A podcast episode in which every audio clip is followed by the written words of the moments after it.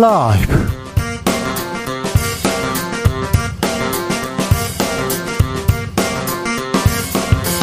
2023년 4월 24일 월요일입니다. 안녕하십니까. 주진우입니다. 송영길 전 더불어민주당 대표가 오늘 프랑스에서 귀국했습니다. 검찰 소환하면 바로 응하겠다. 도, 절대 도망가지 않겠다. 짧게 입장을 남겼는데요. 돈봉투 사건 민주당은 혁신의 계기로 삼을 수 있을까요? 강훈식 더불어민주당 의원에게 들어봅니다.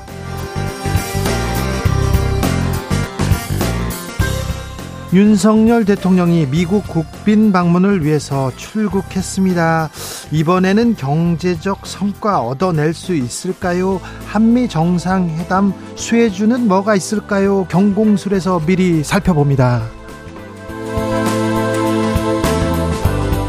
국민의힘 윤리위원회 구성을 마쳤습니다. 김재원 최고위원, 태영호 최고위원 징계를 할 수는 있을까요? 관심입니다.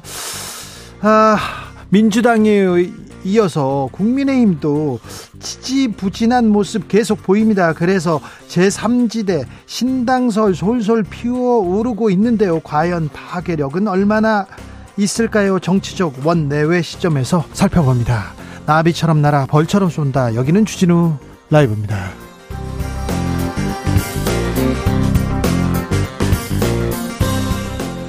오늘도 자중차에 겸손하고 진정성 있게 여러분과 함께 하겠습니다. 아, 봄이에요. 유난히 피곤하고 나른합니다. 막, 아우, 식곤증 생겨요. 이런 분들 많은데요. 네. 근데 생각해 보세요. 겨울에는 피곤하, 피곤하지 않았나요? 다 그랬잖아요. 가을에는요. 다 그래요. 만성 피로. 아, 피로. 네. 쉬, 힘들었어요. 우리 너무 열심히 공부하고 너무 열심히 일합니다. 너무 많이 일하고. 그런데요. 아, 조금 저는 이거 했더니 아, 이상하게 좀 피곤한 피곤함을 덜칠 수 있었어요. 이런 거 있습니까? 어, 머릿속에 피곤한 생각 이렇게 좀 어떻게 쉬게 하는지 너무 스타, 스마트폰만 보지 말고 아, 저는 명상합니다. 저는 요가해요. 뭐 그런 거 있잖아요. 저는 걷습니다. 저는 햇빛 보기 이런 거 합니다. 이렇게 자기만의 피로 씻어낼 수 있는 방법 무엇인지 알려주십시오. 샵 9730 짧은 문자 50원 긴 문자는 100원입니다. 콩으로 보내시면 무료입니다. 자, 4806님께서 정의의 편에서 약자의 편에서 진실만을 말하는 주진우 라이브 함께하고 있습니다. 그럼 주진우 라이브 시작하겠습니다.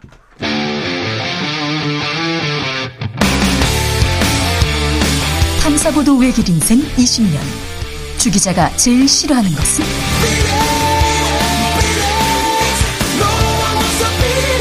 이 세상에서 비리와 부리가 사라지는 그날까지 오늘도 흔들림 없이 주진우 라이브와 함께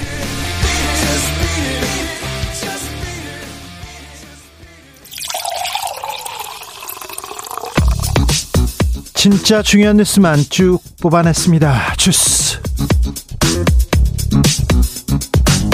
정상근 기자 어서 오세요. 안녕하십니까. 내전이 발생한 수단 교민들 어떻게 됐습니까? 네, 이 군벌과 군벌 간 이 무력 충돌이 발생한 수단에서 우리 교민과 대사관 직원들이 철수해 오늘 사우디아라비아 제다에 도착한 것으로 전해지고 있습니다. 네. 어, 교민들은 수단의 수도 하르툼에서 동북 어, 동북 쪽으로 약 800km 떨어진 이 포트 수단에서 비행기를 탄 후 이 홍해 맞은편 제다 공항으로 착륙했다고 합니다. 어, 또 이에 맞춰 어제 오후 8시쯤 부산에서 이륙한 군의 공중 급유기도 오늘 오전 이 제다 군 공항에 착륙한 것으로 전해지고 있습니다. 어, 수단에서는 지난 15일부터 하루 수도 하루툼을 중심으로 정부군과 반군 간의 충돌이 격화되면서 현재까지 수백 명이 숨지고 수천 명이 다친 것으로 파악되고 있습니다. 어, 이 과정에서 수도 하루툼의 공항이 폐쇄돼서 정부는 교민 철수 방법을 모색해온 것으로 전해지고 있습니다. 그래도 우리 교민들 다 이렇게 무사하게 무사하게 피신해야 될 텐데 걱정입니다. 윤석열 대통령은 순방을 떠났습니다. 네, 윤석열 대통령이 오늘 미국 국빈 방문차 출국했습니다. 5박 7일간의 일정이고요. 윤석열 대통령 부부는 미국 국빈이 머무는 영빈관 블레어 하우스에 여장을 풀고 동포 간담회를 시작으로 공식 일정을 시작하게 됩니다. 어, 두 정상은 우리 시간으로 26일 한미 정상회담을 하게 되고요. 윤석열 대통령은 미국 상하원 합동의회 연설과 하버드대 정책 연설도 예정돼 있습니다. 그런데 미국에서 우리 반도체를 중국에 팔지 말아라 이렇게 요청했다는 보도가 나왔습니다. 네, 로이터 통신은 미국 측이 우리 측에 이 중국이 미국의 마이크론 반도체 판매를 금지할 경우 한국의 반도체 기업도 중국에 수출을 하지 말 것을 요청했다라고 보도했습니다. 어, 중국은 미국의 최대 메모리 반도체 업체인 마이크론을 대상으로 안보 심사에 착수했는데요. 이 중국은 통상적 감독 조치라고 밝혔지만 이 미국은 자국의 대중국 반도체 규제에 대한 맞대응으로 보고 있다고 로이터 통신은 설명했습니다. 어, 이에 미국 측이 중국이 마이크론 반도체 판매를 금지해서 반도체가 부족해질 경우 한국의 반도체 기업이 그 부족분을 채우는 일이 없게 해달라 이렇게 요청을 했다는 건데요. 어, 참고로 이 메모리 반도체 시장은 마이크론과 삼성 또 하이닉스가 점유를 하고 있습니다. 지금 미국이 자국의 이익을 위해서 중국하고는 니네 교육하지 마, 특별히 반도체 팔지 마 이렇게 얘기하고 있는데 이거 너무한 것 같습니다. 이런 우리 국익은요 이렇게 생각되는데 이번에 순방에서 어떤 얘기가 오가는지 반도체에 관해서는 아, 우리의 목소리를 좀 내야 될 텐데, 우리 기업을 위해서 좀 목소리를 내야 될 텐데, 음, 걱정입니다. 아, 순방을 앞두고 그 나라 외신과 인터뷰를 하곤 합니다. 윤석열 스타일입니다. 그런데, 아, 미국의 언론과 윤 대통령 인터뷰를 했어요. 네, 윤석열 대통령이 워싱턴 포스트와 인터뷰를 했는데요. 네. 그 이 인터뷰에서 윤석열 대통령은 한일 관계 개선의 시급성을 강조하며 일본이 100년 전 일로 무릎 꿇고 용서를 구해야 한다고 보지 않는다라고 말을 했습니다. 어, 윤석열 대통령은 유럽은 지난 100년 동안 여러 차례 전쟁을 겪었지만 그럼에도 불구하고 미래를 위해 협력할 방안을 찾았다라고 했고요. 일본과의 협력을 미루기에는 한국의 안보 상황이 매우 시급하다라고 말했습니다. 아니 근데 한미 정상회담이 중요하다면서요. 시급한 문제가 많고 반도체, 뭐 자동차, 전기차 할 일이 많다면서요. 그런데 미국으로 떠나기 전에 인터뷰를 하면서 일본 문제를 이렇게 얘기하면 100년 전 일로 일본에 일본이 무릎 꿇어야 한다는 생각 못 받아들여. 이런 얘기를 하면 그래서 모든 언론이 이걸 제목으로 씁니다. 이게 무슨 한미 우호에 무슨 도움이 되는지 이게 외교적인 발언이 정치적인 발언인지 이게 무슨 소리입니까? 이런 지적 계속 나옵니다. 이 문제에 대해서는 전 청와대 대변인 그리고 민주당 대변인하고 이 문제를 두고 심도 있게 얘기해 보겠습니다. 왜 긁어 부스럼 외교 계속 하고 있는지 참 영문을 모르겠다 이런 지적도 나옵니다. 저는 기자 출신이잖아요. 그러면 인터뷰를 할 때 뭘 제목으로 쓸지 뭘 첫 문장에 쓸지 가장 먼저 생각합니다. 그런데 인터뷰 진행할 때 대통령 그럴 거 아닙니까? 홍보수석 생각할 거 아닙니까? 외교안보 책임자들 생각할 거 아닙니까? 그런데 한미 정상회담 앞두고 미국 언론과 일본 얘기를 이렇게 강하게 언급해서 이게 지금 일본 총리가 한 얘기가 아닙니다. 자, 자세하게 좀 얘기해 볼게요. 아, 러시아 교민들이 러시아에 있는 기업체들이 조금 불안해하고 있습니다. 지난번 아, 대통령의 인터뷰 때문에 우크라이나에 무기 지원하지 마세요. 반대 성명을 냈습니다. 네, 러시아와 중앙아시아에 있는 다섯 개 한인 단체가 한국 정부의 우크라이나 살상 무기 지원 가능성에 반대하는 공동 성명을 발표했습니다.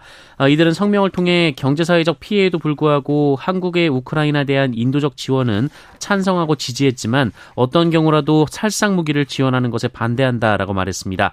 아, 이들은 한국이 주변 강대국 사이의 분쟁에 휘말려 국민이 원하지 않는 피해를 볼 수 있다라고 말했는데요.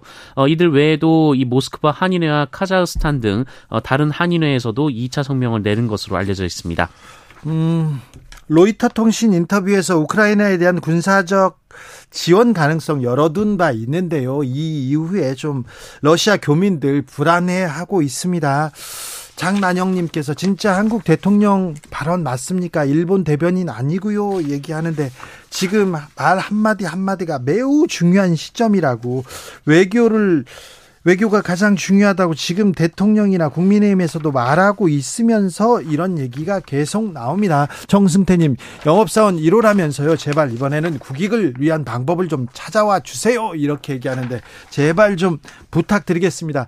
아, 국익을 위한 정책 그리고 대책 그런 현안을 가지고 논쟁이 이어지고 기사가 이어졌으면 좋겠습니다. 여기에 대한 어, 협약 이거에 대해서 그 그 논쟁하는 토론 그런 거는 뭐 좋습니다. 말 실수 가지고 기사를 쓰고 이어가고 이게 가장 국익에 좀 아, 도움이 되지 않는다 이런 생각도 합니다. 당정에서 전세 사기 피해 대책 발표했습니다. 네, 국민의힘과 정부가 전세 사기 피해자를 지원하기 위해 전세 사기 피해자 지원 및 주거 안정을 위한 특별법을 마련하기로 했습니다. 이 특별법에는 피해자에게 우선 매수 청구권을 부여하고 피해자가 임차로 계속 살기 원하는 경우 한국토지주택공사 등 공공에서 우선 매수권을 대신 행사해 해당 주택을 매입한 뒤 공공임대주택으로 제공하는 어, 이런 내용이 담길 계획입니다. 야당의 제안 에 대해서는 선을 그었습니다. 네, 민주당 등 야당은 우선 피해자들에게 전세 보증금을 먼저 보상하고 이 전세 사기범에게 이에 대한 구상권을 청구하는 방식을 제안했습니다만 어, 이에 대해 원희룡 국토부 장관은 이 전세 사기 피해자가 돌려보, 돌려받지 못한 보증금을 국가가 직접 지원할 수는 없다라고 선을 그었습니다. 어, 또한 전반적인 사기 범죄를 국가가 떠안는다는 선례를 대한민국에 남길 수는 없다라고 했고요. 선을 넘으면 안 된다라는 말도 했습니다. 이게 사기 범죄를 국가가 떠안는다. 국가가 이런 아, 피해자들에 대한 대책을 세우는 건데 국가가 떠안는 선례를 남길 수 없다고 이렇게 보시네요. 아, 네. 인식의 차이가 조금 큰 것 같습니다. 환율이 크게 올랐습니다, 오늘. 네, 오늘 원달러 환율이 1330원대를 넘어서면서 연고점을 경신했습니다. 어, 지난 금요일에 이어서 이 거래일 연속 연고점입니다. 오늘 마감된 서울 외환, 외환 시장에서 달러 대비 원화 환율은 전 거래일보다 6.6원 오른 1334.8원에 거래를 마쳤습니다. 어, 환율은 시작부터 1330원 선을 넘었는데요. 연고점을 갈아치우더니 점심 무렵 상승폭을 더 키웠습니다. 환율이 올라간다. 어, 주가는 좀 주가는 조금 영향을 받습니다. 네, 약세로 끝이 났는데요. 오늘 코스피 지수는 전일 대비 20.90포인트 하락한 2523.50에 장을 마감했습니다. 아, 기관은 순 매수를 했지만 외국인과 개인이 순매도 했습니다. 송영길 전 민주당 대표 오늘 귀국했습니다. 네, 지난 2021년 민주당 전당대회 당시 돈 봉투를 뿌린 의혹을 받고 있는 송영길 전 민주당 대표가 오늘 프랑스에서 귀국했습니다. 이 송영길 대표는 본인으로 인해 발생한 일이라면서 책임있게 문제 해결에 앞장서겠다라고 했고요. 검찰은 오늘이라도 소환 조사해달라라며 도망가지 않겠다라고 말했습니다. 이 문제에 대해서는 잠시 후에 저희가 자세하게 짚어보겠습니다. 돈 봉투 사건 민주당은 이 위기를 기회로 삼아서 혁신으로 쇄신으로 갈 수 있는지 한번 지켜보겠습니다. 태영호 국민의힘 최고위원 김기현 대표와 조금 각을 세우는 모양새입니다. 이번에도 전광훈 목사 얘기는 빠지지 않습니다. 네, 4.3 관련 발언, 이 김구 선생 발언 등으로 논란이 돼서 김기현 대표로부터 경고를 받은 태영호 최고위원이 오늘 오전 최고위원회 회의에서 어, 지난 전당대회에서 여론조사 3% 꼴찌로 시작했지만 엄한 곳에 도움을 구걸하지 않았다라는 발언을 했습니다. 엄한 곳이요? 아, 전광훈 목사한테 도움 요청하지 않았다 이런 뜻이죠? 네, 이름을 말했는데요. 이 전광훈 목사가 본인을 간첩 같다고 비난했음에도 어, 또 전당대회 기간 주변에서 연락 좀 해보라라고 했음에도 단칼에 거절했다라고 말했습니다.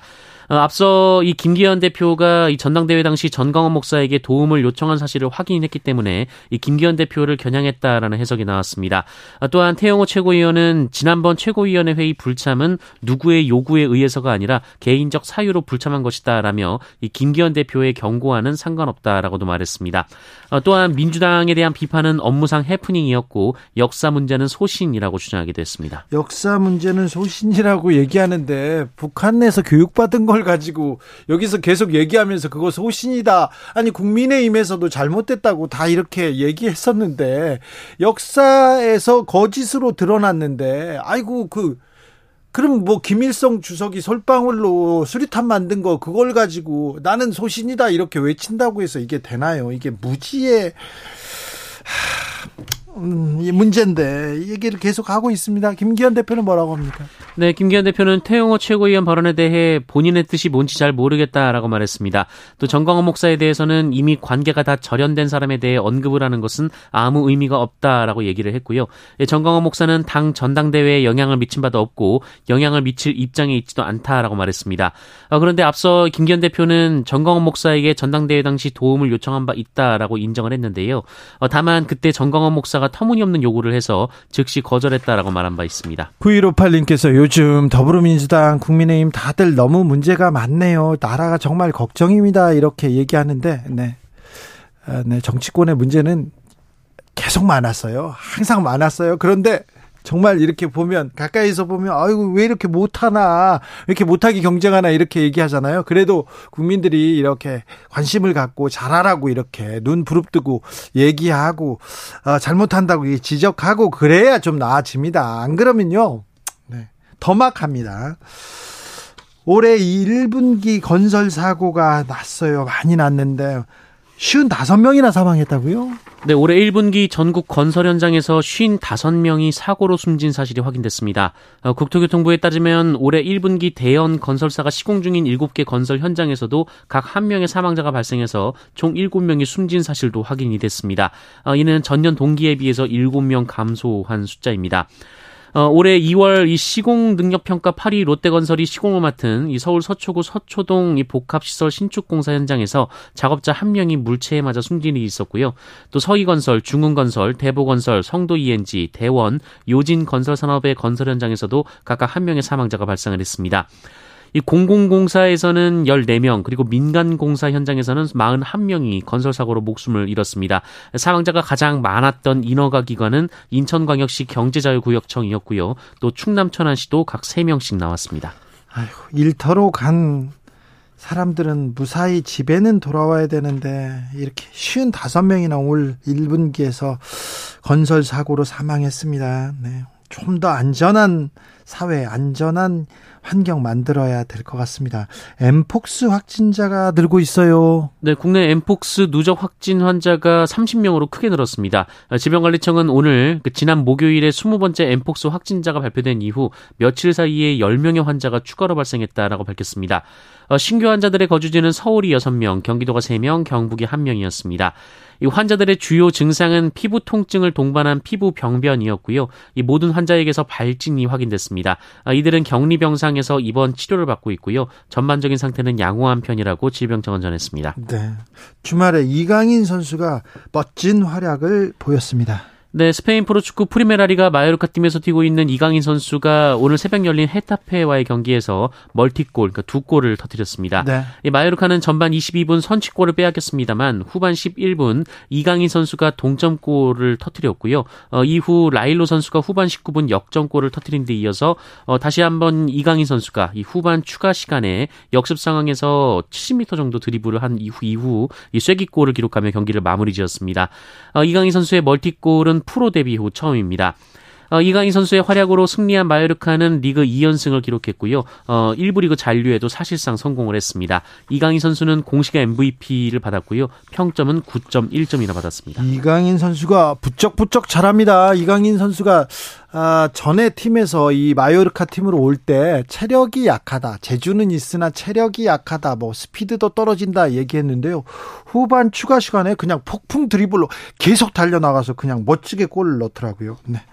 이강인 선수의 선전을 기원하겠습니다. 주스 정상근 기자와 함께했습니다. 감사합니다. 고맙습니다. 7126님께서 국민이 아닌 당에 충성하는 정치 구조가 언제쯤 바뀔 수 있을까요? 정치 개혁은 요, 요원한 일일까요? 얘기하는데 이렇게 관심을 갖고 너희들 잘해라. 뭐 어, 너희들 어떻게 하는가 지켜보고 있다. 그러면 또 잘합니다. 네네. 그러니까 지켜봐야 됩니다. 5000님께서 국민을 지켜야 지켜줘야 할 대통령 해외 순방 해외 인터뷰마다 무슨 말을 해야 하나 걱정하니 이거 참 난감합니다. 이번 미국 순방은 제발 성과를 거둬서 오시기를 어, 바랍니다. 얘기합니다. 이번 순방에서는 정말 국민을 위해서 국익을 위해서 좋은 그 회담하고 좋은 성과 가지고 오시기를 바라겠습니다. 요즘 피곤하시죠? 어, 네, 생각해보면 옛날부터 피곤했습니다. 저도 7살 때부터 피곤했고요. 자도 자도 피곤한 피로 어떻게 씻어낼 수 있는 방법 알려주세요. 자도 자도 피곤한 분들은 또 좀 괜찮은 겁니다. 잠이 안 와요. 나이 먹으면요. 조금, 어, 잠, 자고 싶은데 잠이 안 와요. 그런 사람 많습니다. 8430님께서 피곤할 때는 영양제 드세요. 나이 드니까 약 없이는 힘듭니다. 이렇게 얘기하는데, 아, 네. 그 영양제도 좋지요. 이수경 님, 저는 주말에 뭘 하면서 놀지 계획 세우면요. 피로 막 지웁니다. 이렇게 얘기하는데, 주말에 뭐 하고 놀까? 아, 이거 좋은 생각이에요. 주말에, 그리고 여가에 나를 위해서, 우리를 위해서, 행복을 위해서 좀 써야 됩니다. 됩니다.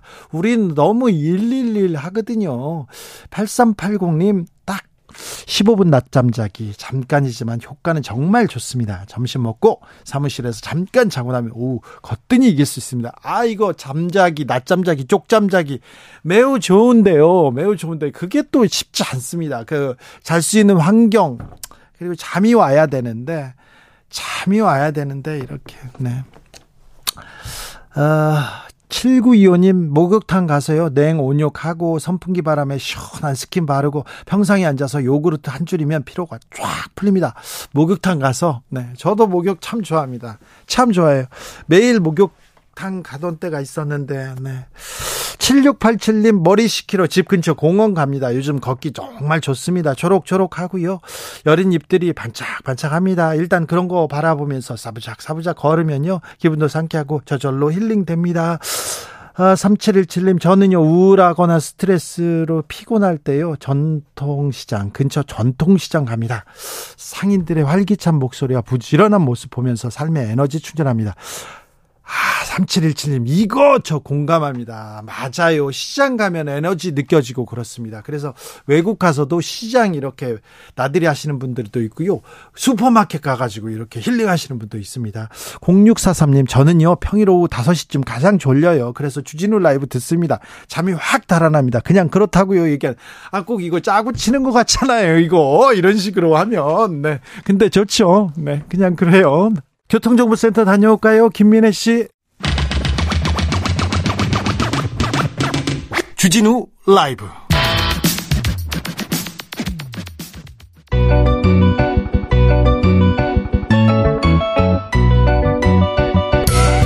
한층 날카롭다 한결 정확하다 한편 세심하다 원의 원외에서 다 보겠습니다. 양쪽에서 옆에서 막 다 보겠습니다. 측면에서 정면에서 다 보겠습니다. 분석해 봅니다. 정치적 원내외 시점. 오늘의 정치권 상황 좀 잘 분석해 봐야 되겠습니다. 대변인의 눈으로 좀 봐야 되겠습니다.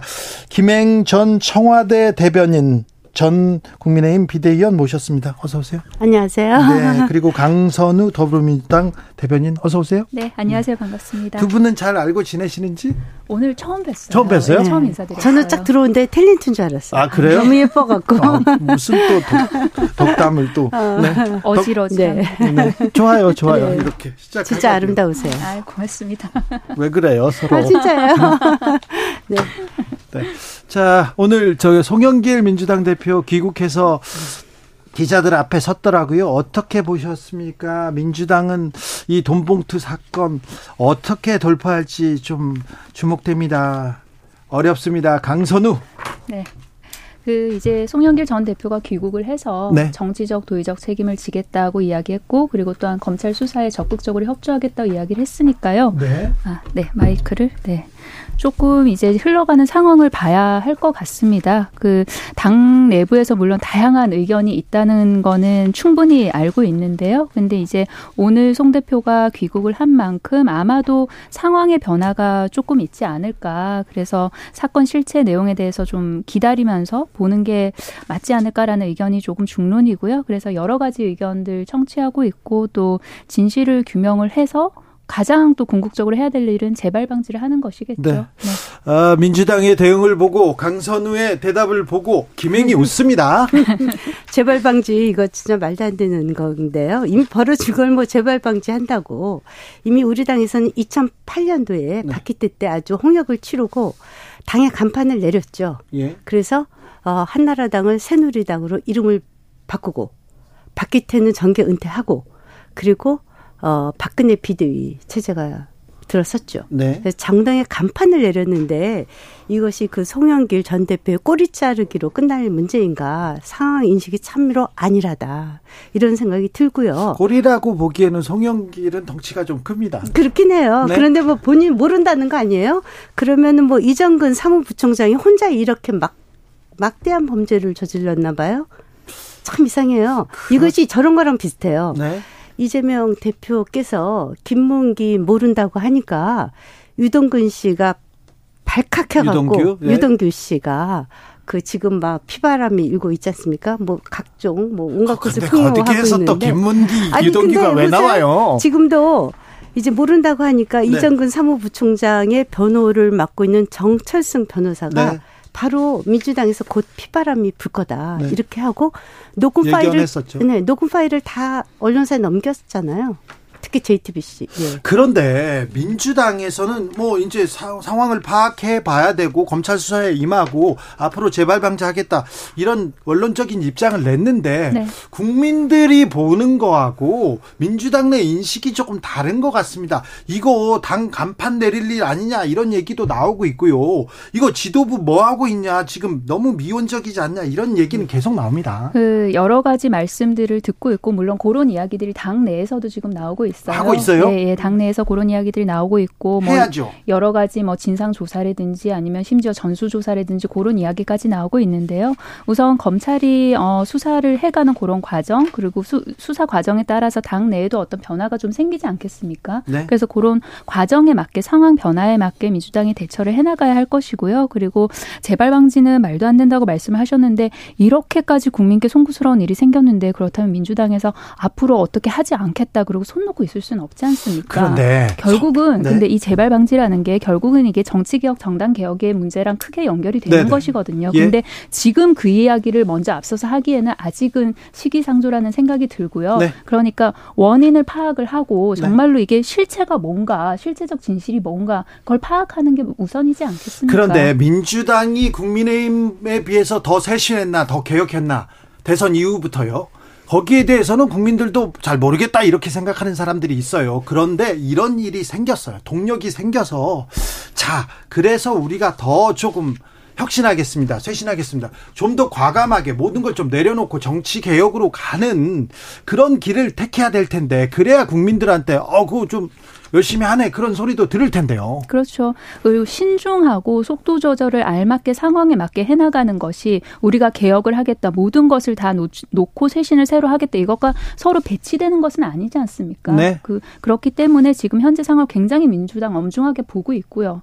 그러니까 말씀하신 것보다 훨씬 음. 더 엄중하게 보고 있고요. 그리고 상황에 맞게 어, 즉각적으로 잘 엄중하게 대응을 해나갈 겁니다. 그래서 우선 정말로 송구하다는 말씀드리고 그리고 네. 민주당이 손 놓고 있지 않다. 네. 그리고 내부적으로는 파악을 어느 정도 조금 내부적으로 하고 있는 노력도 있습니다. 네. 그래서 민주당이 지금 가만히 있는 것은 아니다라는 말씀드립니다. 이재명 대표께서 뭐 그러한 노력을 하고 계시지 않은 것 같은 이유가 이 문제의 심각성을 잘 모르시는 것 같은데 그 당 대표를 뽑는데 돈이 뿌려졌다. 이것이 이미 우리 당에서는 15년 전에 근절됐습니다. 그것을 아직까지도 민주당에서 하고 있다는 것이 놀랍고요. 더더군다나 그렇다면 철저한 대표의 사과가 있어야 되는데 뭐 그냥 송영길 전 대표가 탈당한 것으로 이제 꼬리 자르시려고 하는 것 같고 더더군다나 그러면 김연아 국민의힘 힘 네. 어, 의원은 이거 맞받아치지 않았습니까? 네. 그것은 당연히 검찰 조사대로 가죠. 그 문제로 물타기 하시지 않는 것이 왜냐하면 어, 당 대표를 뽑는 전당대회에서 돈이 뿌려졌다는 것은 부정선거 아닙니까? 이것은 민주주의의 근간을 흔드는 것이고 그래서 정당법이 개정이 됐어요. 2008년 이후에 네. 그래서 전당대회에서 돈 뿌려지면 적어도 3년 이하의 징역과 600만 원 이하의 벌금을 물게 돼 있죠. 네. 이렇게 중요한 범죄인데 특히 그때 당시 2008년도 저희 당과 차이가 있습니다. 우리 당은 그때 박기태 대표의 개인 비리였습니다. 지금 민주당은 돈을 주고받고 스폰서까지 끌어들였으니까 이건 집단 비리입니다. 자, 그 다음에 지금 당시에, 어, 박기태는 정계 은퇴했습니다. 그리고 박근혜 체제가 들었었어요. 지금 이재명 대표는 이것에 대해서 아무런 말씀도 없어요. 특히 불과 5년 후에 당대표 선거가 있었거든요. 지금 당대표 선거를 송영길 전 대표께서 과연 객관적으로 제대로 어 감시를 하고 네. 했는가에 대한 굉장한 의문점이 있어서 이심 송심 이송 전당대회, 전당대회라는 말까지 나오고 있는데 그 네. 위중함을 모르고 있다. 마지막으로요. 마지막으로, 제가 이 처리 네. 방법을 좀 보면요. 저희 당은 당 간판 내렸거든요. 15년 전에 이미. 음, 네. 아시죠? 당명 다 바꾸고. 네. 그리고 그 모든 공천에서 기존 사람들은 다 제외됐습니다. 네. 그런데 지금 이재명 씨가 그러면 이것에 책임지고 차기 네. 총선에 공천권을 놓을 것인가? 그만큼의 책임 의식을 못 느끼는 것 같아요. 이재명 대표고요. 아, 네. 그런데 한, 말, 한, 말씀만 드려도 될까요? 네네. 네. 그 이재명 대표가 이제 송영길 전 대표가 탈당하는 것으로 그렇게 대충 넘어간다 하셨는데 이미 그 지난주였나요? 최고위를 통해서 두 번이나 머리를 숙이고 국민께 죄송하다고 사과를 확실히 했습니다. 그래서 이재명 대표가 사과를 하지 않았다는 것은 사실이 아니고요. 네. 그리고 이제 수사가 진행되고 수사 결과가 나오고 나면 그렇다면 민주당 전당대회 관련된 사건이 그 당시 박희태 돈봉투 사건이랑 얼마나 어, 병렬해서 대치 해서 볼 수 있는지도 우리가 비교를 할 수 있겠죠. 그런데 네. 지금 현재로서는 수사 결과나 어떤 우리가 만져 만져볼 수 있는 그런 구체적인 그런 진술이나 상황이나 그런 게 아직은 나오지 않, 않지 않았습니까? 그래서 이 수사 결과가 나오고 나면 그러면은 이제 민주당도 그에 상응하는 조치를 할 것으로 보입니다. 네, 네. 그래 주시기 바랍니다. 네, 어, 김행 전 대변인 매우 좀 음, 보통 이런 문제에 대해서 이게 수세의 입장에 있다가 공격하니까 막 좀 좀 신나 보이세요? 아 신나는 건 아니고요. 네. 아니 지금 어느 시대에 이렇게 스폰서한테 돈을 받아서 전당대회 돈 얘기가 네. 그래서 하도 답답해서. 네네. 네. 민주당 매우 부끄러워해야 되고요. 뭔가는 해야 될 것 같습니다. 차떼기 뭐 얘기 나왔을 때 음. 당장 간판을 떼가지고 천막 당사로 향하던 모습 기억납니다. 우리 당이 그랬죠. 예, 당사도 다 국가에 헌납했죠. 어, 그 돈을 많이 받았으니까 어쩔 아, 그렇죠. 수 없이 그 내야죠. 네. 그걸 또. 했습니다. 네. 그런데 그런 모습이라도 보이는 게 국민들한테 필요할 텐데 민주당은 어떤 쇄신책이 나올지 좀 지켜보겠습니다. 네. 음. 이것도 하나만 얘기하고 갈까요? 어, 우상호 의원, 장경태 의원, 네. 검찰에 이렇게 넘어갔는데요. 허위 사실 유포입니다. 이 내용 어떻게 보셨어요? 김행 어, 위원님? 그때 당시 이제 장경태 의원님 같은 경우에는 네. 참 저도 굉장히 젊고 그래서 기대되는 국회의원님이셨는데 아니 이렇게 가짜 뉴스를 최고위원이시지 않으세요? 어, 두세 개의 조명을 썼고 또 컨셉 촬영을 했다. 이런 식의 가짜 뉴스를 유포하는 건 정말 말이 안 되고요. 또 우상호 의원도 우리 그 민주당에서 굉장히 비중 있는 국회의원이신데 당시에 그 외교부 장관이 정용 외교부 장관이지 않았습니까? 문재인 전 대통령께서 네네. 임명한 외교부 장관이었죠. 네. 그러면 전화 한 통화하면 당시 김건희 여사가 공관을 보러 가셨을 적에 그 당시에 그 외교부 장관의 사모님이 안 계셨다는 것을 바로 확인할 수 있음에도 불구하고 그때 당시 외교부 장관 부인이 관저에 있었고 어, 김 여사께서 나가라고 했다. 이런 식의 거짓 그 뉴스를 발, 발표하는 것은 정말 부끄러운 짓이에요. 본인이 외교부 장관한테 전화 통화만 해보나 알 수 있는 거잖아요. 감사합니다. 네. 네. 공정한 이제 검찰로 송치가 됐으니까요. 네. 공정한 수사를 통해서 그런 시시비비가 밝혀지기를 네. 기대를 합니다. 그런데 어, 한 가지 말씀드리고 싶은 점은 이제 국민들께서 바라보실 때그 우상호 의원이 이런 말씀을 하셨고 그리고 장경태 의원 또한 이런 이야기를 했었고 그런 거에 대해서 검찰의 송치가 된 것이잖아요. 네. 그러면은 이제 의원들은 그래도 여러 가지 어, 뭐 도와주시는 분들도 있고 그렇기 때문에 이런 일이 발생을 했을 때 본인이 좀 헤쳐나갈 그런 힘이 있어요. 두려움이 좀 덜하단 말이에요. 근데 혹시 혹시 이런 일을 보시고 국민 여러분들께서 어 나도 말 조심해야 되는 거 아니야? 어 어디 가서 이 얘기를 하려다가도 말, 말아버리고 그렇죠. 혹시라도 그렇죠. 위축이 되실까봐 그래서 저는 좀 그런 거는 네. 느끼지 않으셨으면 좋겠다 그런 말씀 너무 드립니다. 과장인 게요. 일반 국민들이 술 먹으면서 뭐 우리 윤석열 대통령도 욕하고 이재명 대표도 욕하고 다 해요. 그걸 국민들께서 국민들께서 표현하시는 게 위축되지 않았으면 좋겠다는 게 과장은 절, 아니죠. 예, 과장이죠. 지금 그 국민 일반 국민들이 자기 정치적 견해 손해를 얘기한다고 뭐 검찰에 송치하고 이런 일 없죠. 헌법기관인 국회의원께서 이렇게 거짓말을 하니까 뻔히 바로 확인할 수 있는 거짓말을 하시니까 경, 검찰에 송치되는 거 아닙니까? 근데 아무튼 방미 직전에 음. 왜 방미 직전에 이렇게 어, 뭐, 허위사실 유포다, 명예훼손이다, 이걸 검찰에 송치했을까, 그런 생각은 좀 합니다. 자. 그거 너무나 유, 음. 검찰 스케줄대로 하는 거예요. 그렇게 네. 얘기하시면 안 돼요. 아우, 네. 검찰 사람들이 그런 거 많이 따져, 따집니다. 네. 그런 거 제일 잘 따지던 사람들이 있었어요. 아, 네. 그렇군요. 윤석열 검사, 한동훈 검사. 네. 자. 그거 자칫 잘못하면 또 위험한 발언이세요? 제가 증명할 수 있습니다. 위험한 발언이십니다. 네, 100, 100, 100, 100, 우리 따로 따로 또 아니 아니 제가 제가 네. 바로 네. 증명할게요. 네. 걱정하지 마세요. 네. 그거는 네. 네. 그 제가, 제가 걱정하지 마세요. 제가 100여 건의 형사소송에서 한 번도 지지 않는 그런 사람입니다. 제, 저는 진실만 말하니까 걱정하지 마시고요. 아, 관련해서 이제 거짓말인지 아닌지는 이제 검찰 수사 결과로 나올 것이고요. 그리고 네. 국민 여러분들께서 이런 걸 보시고 마음속으로 위축되지 않으셨으면 좋겠다라고 바라는 게 알겠습니다. 그런 게 네. 과장은 네. 아닌 것이죠. 그, 그건 뭐, 네, 그건 네. 맞는데 또 그리고 또 허위 사실 아, 좀 국회의원님은 또 책임 있는 자세를 보여야 그럼요. 되는 것도 맞습니다. 가짜 뉴스를 네. 이렇게 뭐 김의겸 대변인부터 시작해서 민주당의 가짜 뉴스 음. 전력은 뭐 어제 오늘 일이 아니지 않습니까? 이분들은 입만 열면 가짜 뉴스를 이렇게 유포하시니까 정말 당황스러워요. 민주당만 그렇습니까? 아 우리 당은 적어도 가짜 뉴스는 안 해요. 가짜 뉴스는 네네. 정치권에서는 그냥 막 말을 막 하는 거 아닙니까? 아니 얘기해 보세요. 우리 당에서 가짜 뉴스. 가짜 뉴스요? 네, 얘기해 보세요. 제가 아니, 알기로는 태용, 김의겸, 장경태 아니 태용호 최고위원이 사상 관련해서 발언한 거 그리고 김구 선생님 관련해서 발언한 게 그럼 가짜, 뉴스가 뉴스는 아닌가요?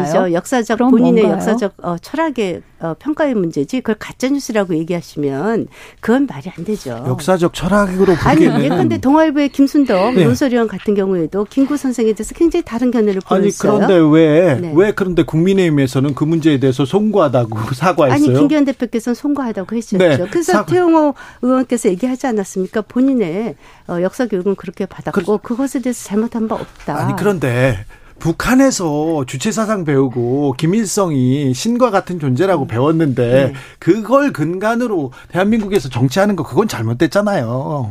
아니죠. 그것만 그걸로 그분을 예단하는 건 좀 곤란하다. 그분은 목숨을 걸고 탈북하신 분이세요. 그거 간단한 문제 아닙니다.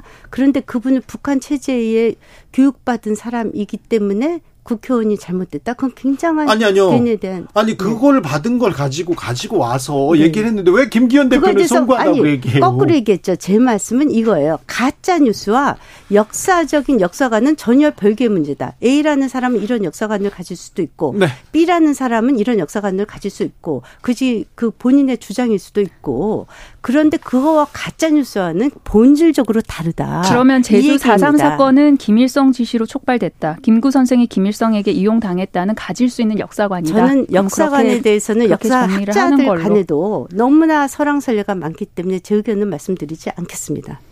그것은 역사관에 관한 문제입니다. 네, 그걸 가짜 뉴스로 그렇게 퉁치지 마시기 바랍니다. 여 기까지 네. 할게요. 네. 네. 여기까지 할게요. 오늘 윤 대통령 어, 미국 국빈 방문 시작했습니다. 이번에 가서 경제 관련해서 또 안보 관련해서 중요한 성과가 있기를 좀 기대해 보겠습니다. 자, 그런데 어, 순방 전에 외신 인터뷰를 한, 하고 이렇게 가곤 합니다. 윤석열 정부 들어서도 그렇게 하고요. 오늘도 인터뷰가 나왔습니다. 오늘은 워싱턴 포스트와 인터뷰를 나왔는데 음. 제목이 일본 관련된 내용이에요. 네, 보셨죠? 네네. 100년 전 일로 일본 무릎 꿇어야 한다는 생각 못 받아들인다 이런 얘기를 하는데 네, 네. 자 청와대 대변인 하셨습니다. 김행 네. 위원 그런데 네. 인터뷰를 하면 네. 자 이번 순방의 목적 그리고 미국 국민들한테 어떤 점을 소구하겠다 이런 걸 다 짜고 이렇게 인터뷰를 하잖아요 그럼요. 질문지도 다 받고 그럼요. 그렇죠 근데 한미 정상회담인데 일본 관련된 그 제목이 탁 올라오는 거 이거는 좀. 자 일단 그 제가 이 말씀을 드릴게요. 네. 어, 모든 대통령이 순방국을 가기 전에 그 해당 국가의 주요 언론들과 인터뷰를 합니다. 인터뷰를 하곤 했죠. 윤석열 대통령이 예외가 아닙니다. 네. 어, 예를 들어서 박근혜 대통령도 러시아를 순방하실 때라든가 다 해당 네. 국가의 모든 그, 그 여기에 통신원들이 직접 오기도 하고 어, 특파원들이 오기도 하고 다 TV에서도 오고 해서 이것은 예외적인 경우가 아니에요. 예? 또 하나 지금 2차 세계 대전 이후에 미중 패권 전쟁이 다시 일어나고 북중러 그리고 한미 일 간의 신냉전 체제입니다. 지금 대한민국은 핵을 머리 위에 쥐고 있는 나라입니다. 어, 문재인 대통령 시절에 북이 핵을 가질 수 있도록 정말 그 문재인 시간을 벌어줬죠. 어, 그래서 우리한테 가장 큰 위협은, 위협은 북의 핵이고요. 그것과 관련해서 한미일 공조가 어느 때보다 중요한 때입니다. 그럴 때 100년 전의 일을 갖고 왈가왈부하는 민주당이 과연 대한민국 국민의 안보에 어떠한 책임을 갖고 있는지에 대해서 되묻지 않을 수 없어요. 어, 윤석열 대통령이 음. 오늘부터 미국 국빈 방문하시죠. 네. 어, 더불어민주당은 윤석열 대통령이 정말로 국익을 위해서 성과를 내고 오셨으면 바랍니다. 그리고 꼭 내고 오시라 당부를 드립니다. 그런데 우려가 되는 거는 지금까지 이제 경험상으로 쭉 보면요. 그 대통령이 타셨던 비행기가 뜨면 지지율이 가라앉아요. 지금까지 그래 그래 왔어요. 윤석열 대통령 때는 그랬습니다. 네, 근데 이게 지지율이라는 게 뭐 단순한 인기 이런 건 아니지 않습니까? 국민이 이렇게 평가를 하시는 건데 그래서 그 평가를 요번엔 좀 잘 받으셨으면 좋겠다라는 생각을 하고요. 네, 고맙습니다. 그 한미 동맹 70주년이니까 그리고 그 해에 이제 12년 만에 국빈 방문으로 알고 있습니다. 그 상당한 환대를 받지 않을까 예상을 하는데요. 근데 그 환대와 국익을 바꾸는 일은 없었으면 그래서 실질적인 이득을 굉장히 좀 많이 갖고 오셨으면 하고 바랍니다. 네. 이 외교라는 것이 내가 51%를 얻어오되 상대방이 51%를 얻었다고 생각하게 해야 되는 거 아니겠습니까? 그러니까 네. 실질적으로는 굉장히 우리가 실리를 챙기되 미국 또한 본인들이 굉장히 실리를 챙겼다라고 느낄 수 있게 그렇게 정교한 그런 외교를 하고 오시기를 바랍니다. 근데 네. 좀 걱정이 돼요. 그, 그 국빈 방문 하시기 전에 이제 뭐 도청 의혹도 있었고요. 그리고 IRA 보조금 대상 배제 등 이제 우리 입장에서는 그런 핵심 현안들이 있지 않습니까? 그런데 대통령실에서 밝힌 바로는 그런 것들은 이제 핵심 현안이나 의제에 들어가지 않는 한다라고 밝혔어요. 그렇다면은 어그 대통령실에 따르면 그 이제 북한 핵미사일 위협에 맞선 그런 뭐 확장 억제라든지 아니면 뭐 경제 안보 협력 구체화 그런 이야기를 하는데 어 대북 확장 억제 강화 관련해서 아마도 좀 성과를 가지고 오지 않을까 굉장히 기대를 하는 바가 있는데 네. 그렇다면 네. 거기에 대해서 이제 성과를 가져오려면 반대급부를 우리가 줘야 되잖아요. 네. 그 반대급부가 뭐가 될 건지 굉장히 우려가 네. 것이죠. 네. 많이 줬는데 더 줘야 되는지 잘 모르겠어요. 그런데 김행 대변인 너무 유 뭐지? 아, 이게 뭐냐? 쫙 넘어갔는데 지금 외신 인터뷰, 미국 인터뷰를 순방 앞두고 미국 언론과 인터뷰를 했는데 거의 모든 신문에서 제목이 일본이 무릎 꿇고 용서를 구해야 한다는 생각을 받아들일 수 없다. 이게 제목으로 나왔어요. 네, 김영 김행 대변인이라면 네. 한미 정상회담 앞두고 음. 미국과의 관계에 대한 그런 제목을 생각하고 인터뷰를 이렇게 진행했을 텐데. 그렇죠. 국민 국빈 방문을 앞두고요. 네. 어, 우리 측 인사들이 사전 조율을 하러 많이 가죠. 네. 사실은 이제 그 양국의 정상이 만날 적에는 거의 다 합의가 돼 거의 다 합의가 네? 되어 있는 상황이죠. 이번에 사실 이제 자꾸 IRA 뭐 이런 거 예컨대 그 반도체 보조금 이런 얘기를 하시는데 이것은 이미 의회에 통과가 됐고 그리고 사실 이것은 정부나 의회, 주정부랑 계속해서 협의를 해야 될 문제이고 특히 대만의 TSMC와 우리와 지금 이해가 같거든요. 그래서 대만과 우리가 공조 체제를 이루어서 이번에 대통령께서 가셨다가 일회성으로 끝날 수가 없는 거고요. 그래서 최대로 많이 경제협력단을 데리고 갔고요. 네. 또 하나 이번 한미 순방의 최대는 네. 우리가 미국의 해구산 안에 들어가는 겁니다. 그래서 그것을 확실한 핵의 안보 체제. 아마 그쪽에 네. 안보에서 네. 지금 성과를 내겠다 그 거기에 그겁니다. 집중할 거예요. 예, 그런데, 그런데 그 축이 이쪽에 북중을 넣으라면은 우리는 한미일 공조 체제로 갔을 뿐이 없을 정도로 지금 세계가 정세가 시시각각으로 변하고 있고 특히 지금 보세요. 아시다시피 핀란드나 스웨덴이 나토에 이미 핀란드는 나토에 가입했습니다.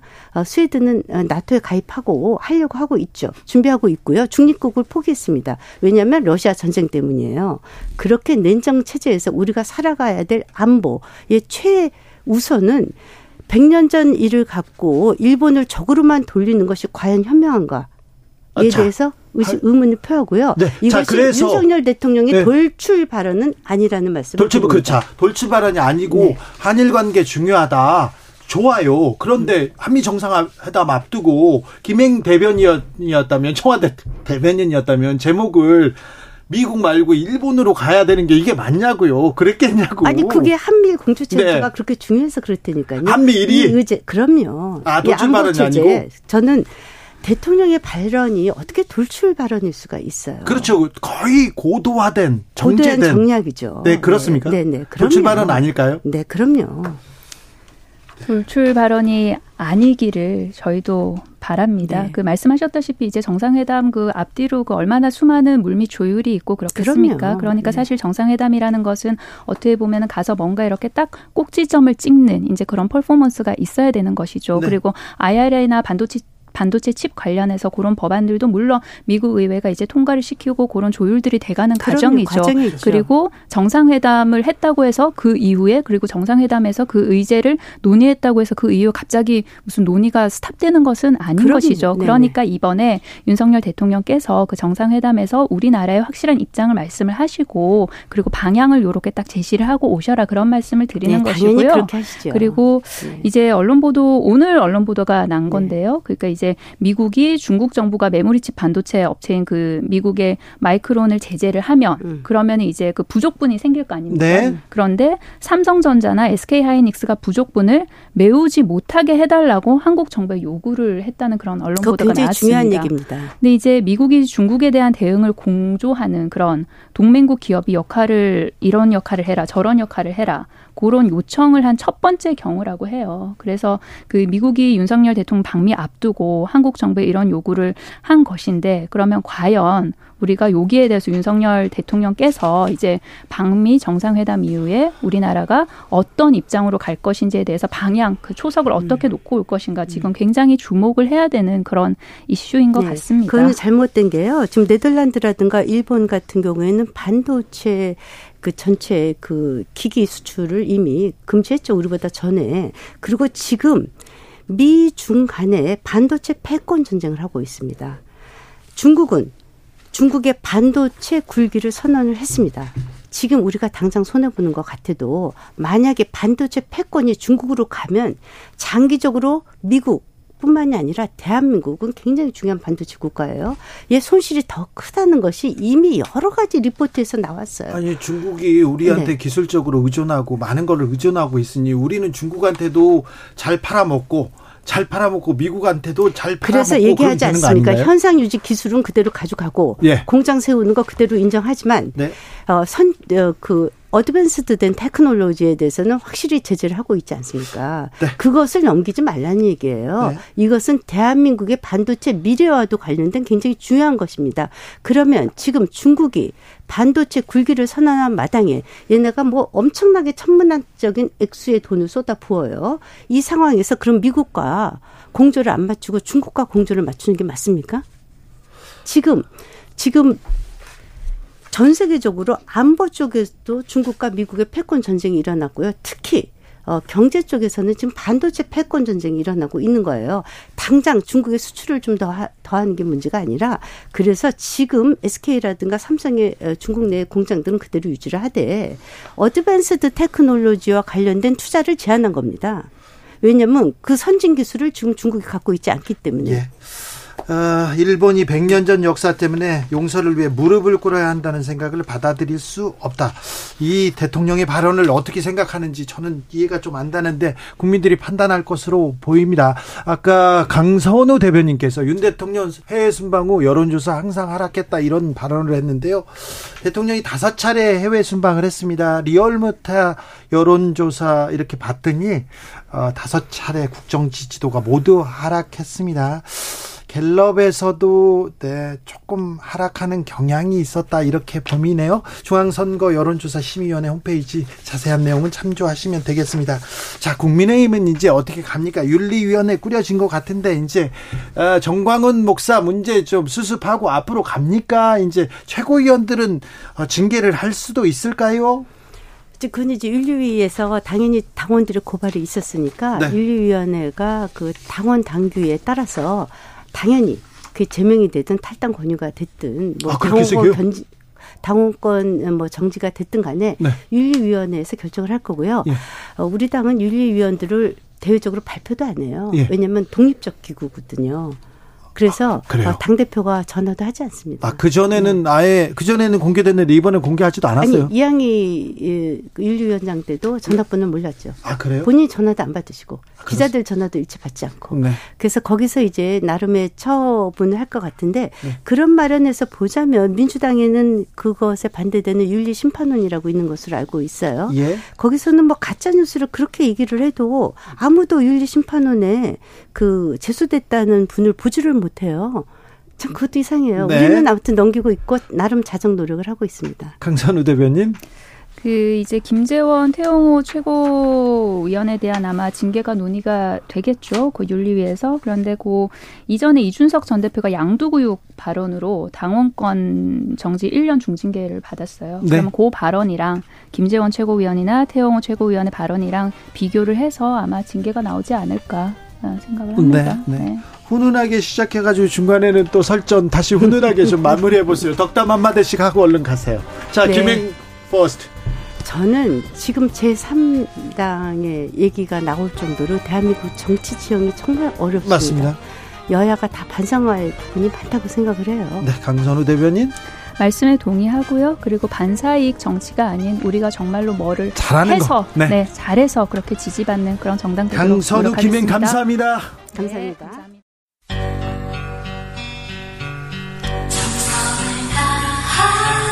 정성을 다하는 국민의 방송 KBS 주진우 라이브 그냥 그렇다고요.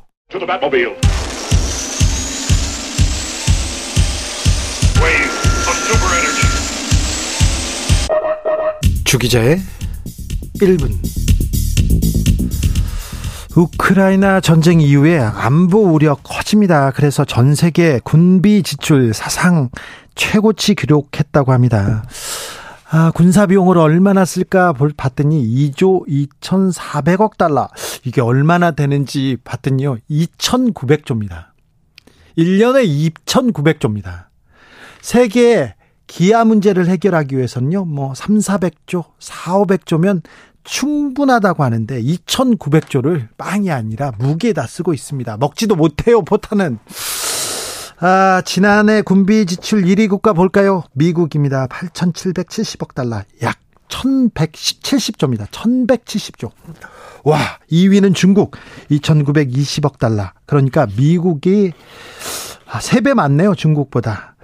아, 그 뒤 볼까요? 러시아. 전쟁을 일으킨 전범 러시아 러시아는요 864억 달러 그러니까 중국의 3분의 1 정도 군사비를 쓰고 있습니다. 그러니까 러시아, 중국 뭐 이미 패권은 중국으로 갔어요. 중국이 3배 군사력이 크다 이렇게 보시면 됩니다.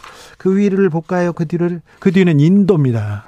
그 다음 사우디, 영국, 독일, 프랑스 순입니다. 강대국들이 다 질비하죠. 한국은 9위로 464억 달러, 약 60조 원 되죠. 아, 우리 밑은 일본입니다. 남북이 평화로 간다면 그래서 군비를 조금만 줄여서 민생의 경제 청년에 쓴다면 우리 삶은 나아졌을 텐데 전쟁 같은 학교, 전쟁 같은 직장, 이 피곤함 모습도 좀 달라졌을 때 텐데 하는 생각 저는 해봅니다. 몇십 년째 이 얘기를 하고 있고 생각합니다. 한국 사람들은 너무 많이 일합니다. 너무 오래 일합니다. 세계에서 가장 오래 일하는 편입니다. 아, 통계가 나왔는데요. 한국 노동시간 OECD 회원국 중에 중남미 제외하고는 가장 길어요. OECD 평균 노동자들보다 연애 199시간 더 일합니다. 200시간 가까이 더 일합니다. 한국보다 더 오래 일하는 나라 볼까요? 멕시코, 코스타리카, 칠레뿐입니다. 우리 경쟁 상대 아닌데요. 주 52시간 아, 이 제도가 시행된 후 한국의 노동시간은 꾸준히 줄고 있습니다. 그런데 윤석열 정부 들어 노동시간 늘리겠다는 쪽으로 방향을 잡았습니다. 오래 일하는 불행한 사회 이런 쪽으로는 일을 안 해도 됩니다. 순위 안 올라가도 되는데 아, 선진국에서 노동 시간을 늘리는 나라는 없습니다. 미국도 마찬가지고요. 이번 미국 순방에서 이런 좀 이런 점을 좀 배워오셨으면 합니다. 핵 얘기만 하지 마시고 우산 얘기만 하지 마시고 무기만 살 얘기하지 마시고 이런 좀 좋은 점도 아, 좋은 성과도 같이 가져오셨으면 합니다. 지금까지 주기자의 1분이었습니다. 박상민 무기여 잘 있거라.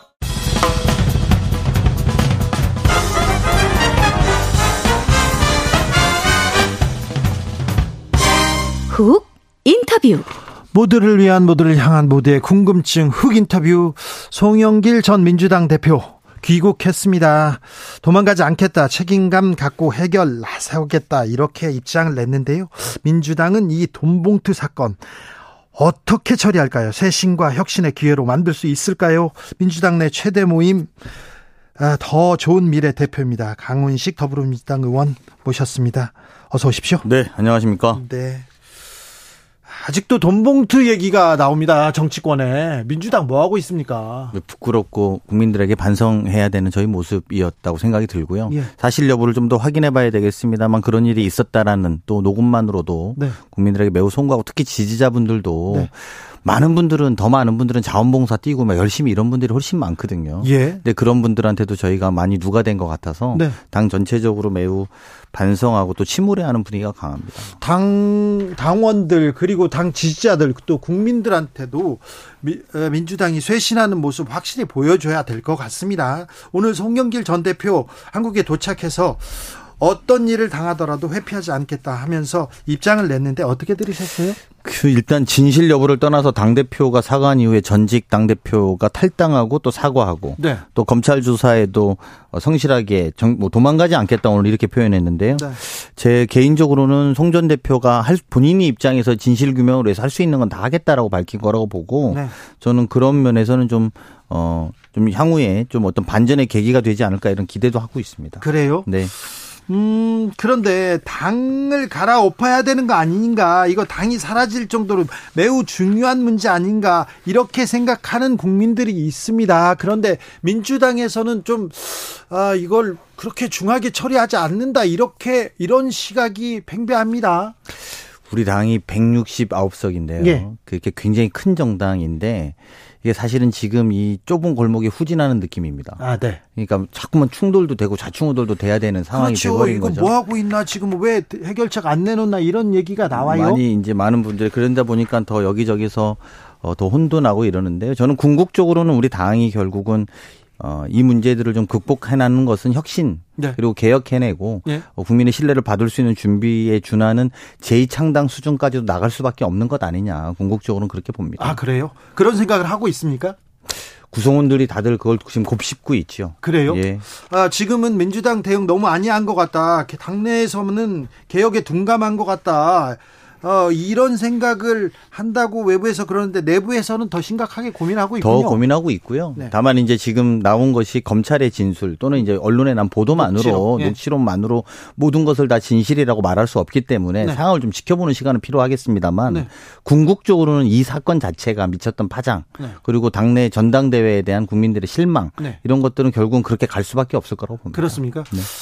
네. 아, 그런데 이, 에, 당 사람입니다. 이정근 전 사무부총장 그리고 또 뭐 당에서 활동하던 사람 그분들의 녹취록이 나왔기 때문에 그 변호사를 통해서 다른 사람을 통해서 내용을 이렇게 먼저 파악해 볼 것 같은데 민주당은 검찰 조사를 지켜본다는 입장입니까? 아니면 당내에서 먼저 파악하고 어떻게 선제적으로 해결책을 내겠다 이런 생각은 아닙니까? 지금 이제 이 논의들은 사실은 여러 가지 백과쟁명들이 막 제출되고 있습니다. 지금 하고 있어요? 전수조사도 해보자라는 네. 의원들도 있고요. 그리고 특별 조사기구를 만들어서 조사해보자고도 하는 분들이 있고 여러분들이 많은 말씀을 주고 있습니다. 근데 사실은 이제 궁극적으로 이 문제가 뭔가 밝혀진다 하더라도 네. 그러니까 밝혀지지 않으면 결국 민주당 조사 자체에 대한 불신을 더 가질 거란 두려움도 있고요. 네. 오히려 그리고 네. 저희가 무슨 조사권을 갖지 않고 진술에만 의존해야 되는 상황이기 때문에 네. 그러면 그렇게 될 경우에는 국민들이 더 실망할 수밖에 없지 않겠습니까? 네. 그리고 결과가 결과를 아무것도 못 내온다고 하면 오히려 저희한테는 더 답답한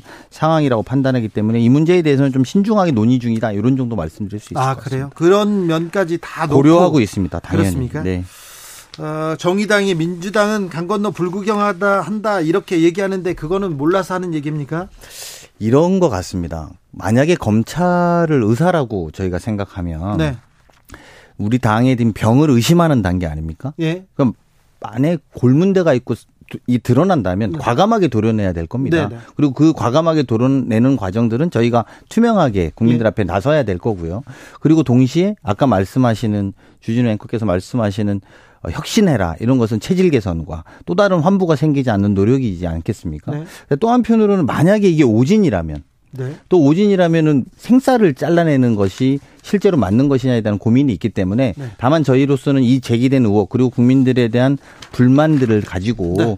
어, 장기적으로는 결과적으로 우리가 이번 핵심의 계기로 만들어야 된다는 큰 틀 속에서 네. 현재 상황들을 좀 대응하고 있다 이렇게 진단하고 고민하고 계속 살펴보고는 있군요. 네. 왜 엄중한 위기로 또 아유 위기죠. 네. 위기고 사실은 그 도덕적인 측면 뭐 우리 저쪽은 50억이다 우리는 뭐 9천이다 이런 이야기 할 때가 아니라고 봅니다. 네. 더 심각한 상황이라고 저희는 생각하고 있고요. 당원과 구성원들이 그래서 국민들한테 송구스럽고 또 이걸 계기로 완전히 당을 황골탈퇴하는 방안들을 여러 의원들이 논의하고 있습니다. 지도부 사퇴하라 이런 얘기도 나오고 있습니까? 지금 내부적으로 아직 그런 이야기는 없습니다. 그런 얘기는 없습니까? 네. 네. 당내에서는 그런 얘기는 아직 안 있고 네, 없군요. 네. 0760님께서 더불어민주당 당원이었습니다. 그런데 돈봉투 터지고 실망해서 탈당했습니다. 이런 분이 있습니다. 3096님, 민주당은 근본부터 바꿔야 합니다. 돈봉투라니요. 이게 뭡니까? 결단으로 보여주셔야 됩니다.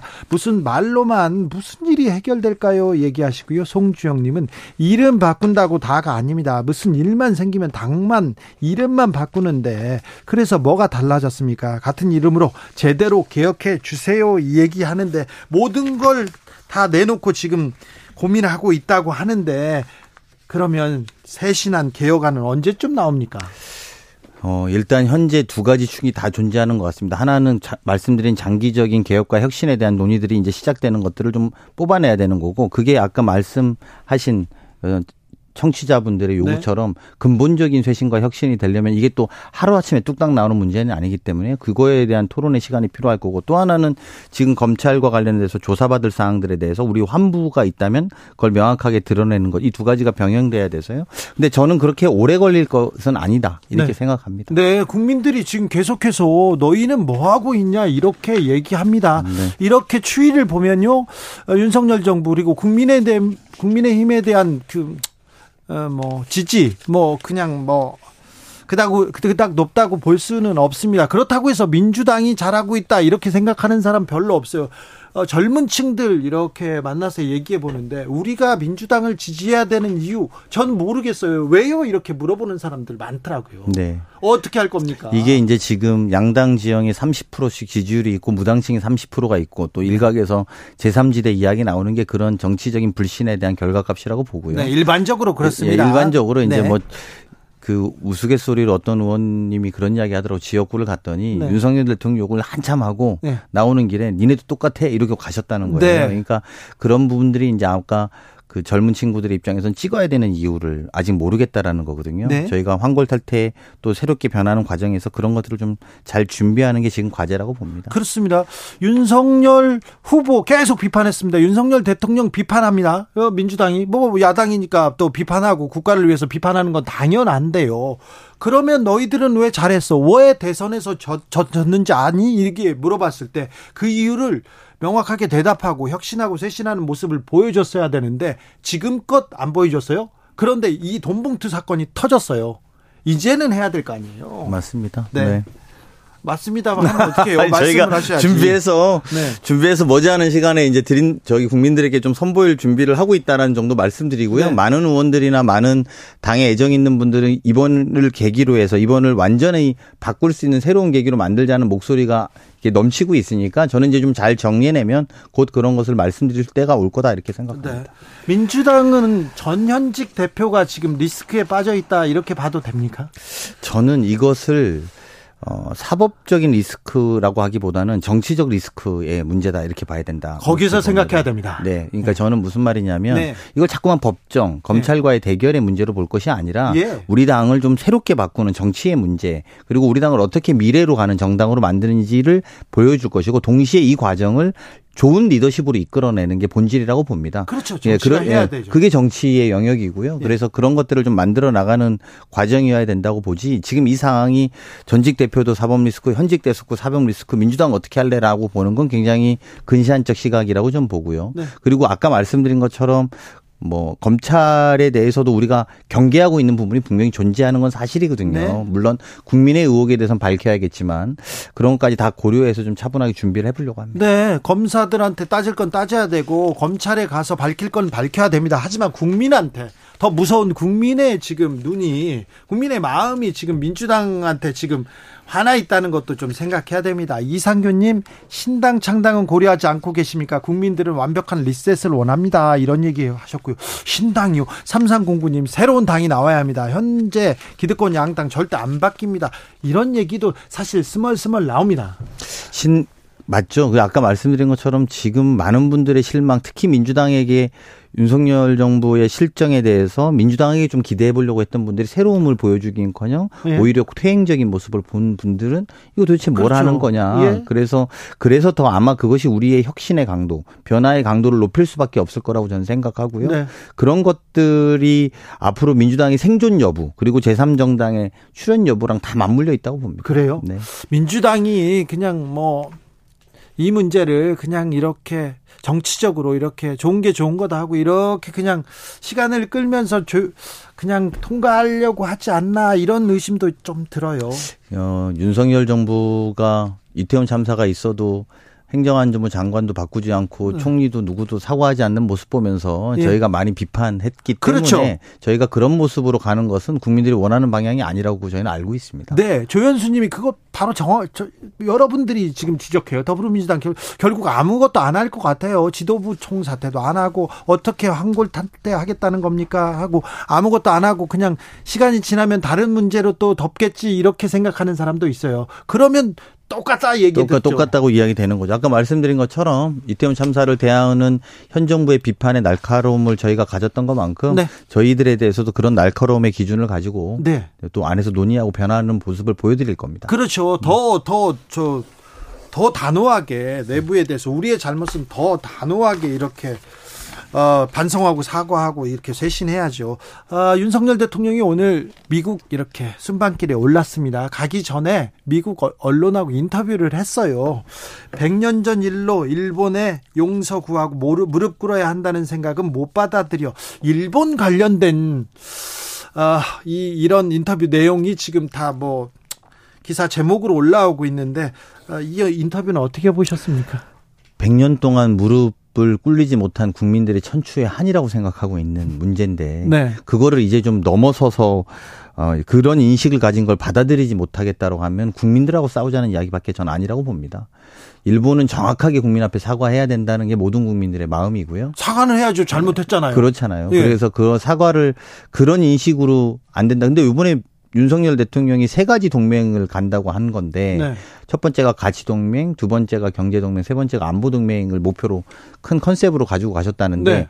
이게 가치 동맹이라면 안 되죠. 이게 가치 동맹이라면 일본하고 일본에 대해서 무릎 꿇으라고 하는 것을 자기는 받아들일 수 없다는 걸 미국하고 같은 가치로 동맹하겠다면 국민들의 반발은 더, 더 커질 수밖에 없다고 봅니다. 아, 이거, 이거 우리 대한민국의 대표인데, 대표인데, 우리 국민들이 받아들이지 못하는데, 일본이 잘못했잖아요. 전쟁 지르기고, 저, 뭐, 저지르고, 그 다음에 잔혹한 전쟁 범죄 저지르고 자기네들은 안 했다고 거짓말하고 있지 않습니까? 역사를 지금 왜곡하고, 왜곡하고. 예.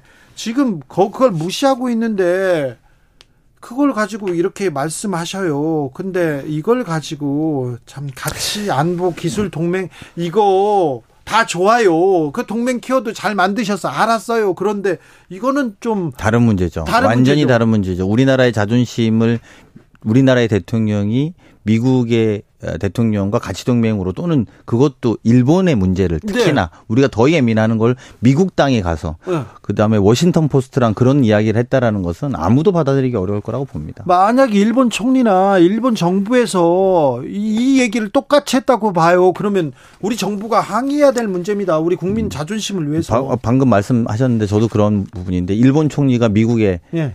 바이든 대통령 만나러 가서 네. 아, 100년 전에 무릎 꿇으라고 하지 않, 100년 전의 문제로 사과하고 무릎 꿇는 일은 아니라고 한국의 네. 대통령이 말했다. 네. 라고 바이든한테 이야기했다고 생각해 보십시오. 얼마나 자존심 상한 이야기입니까? 네.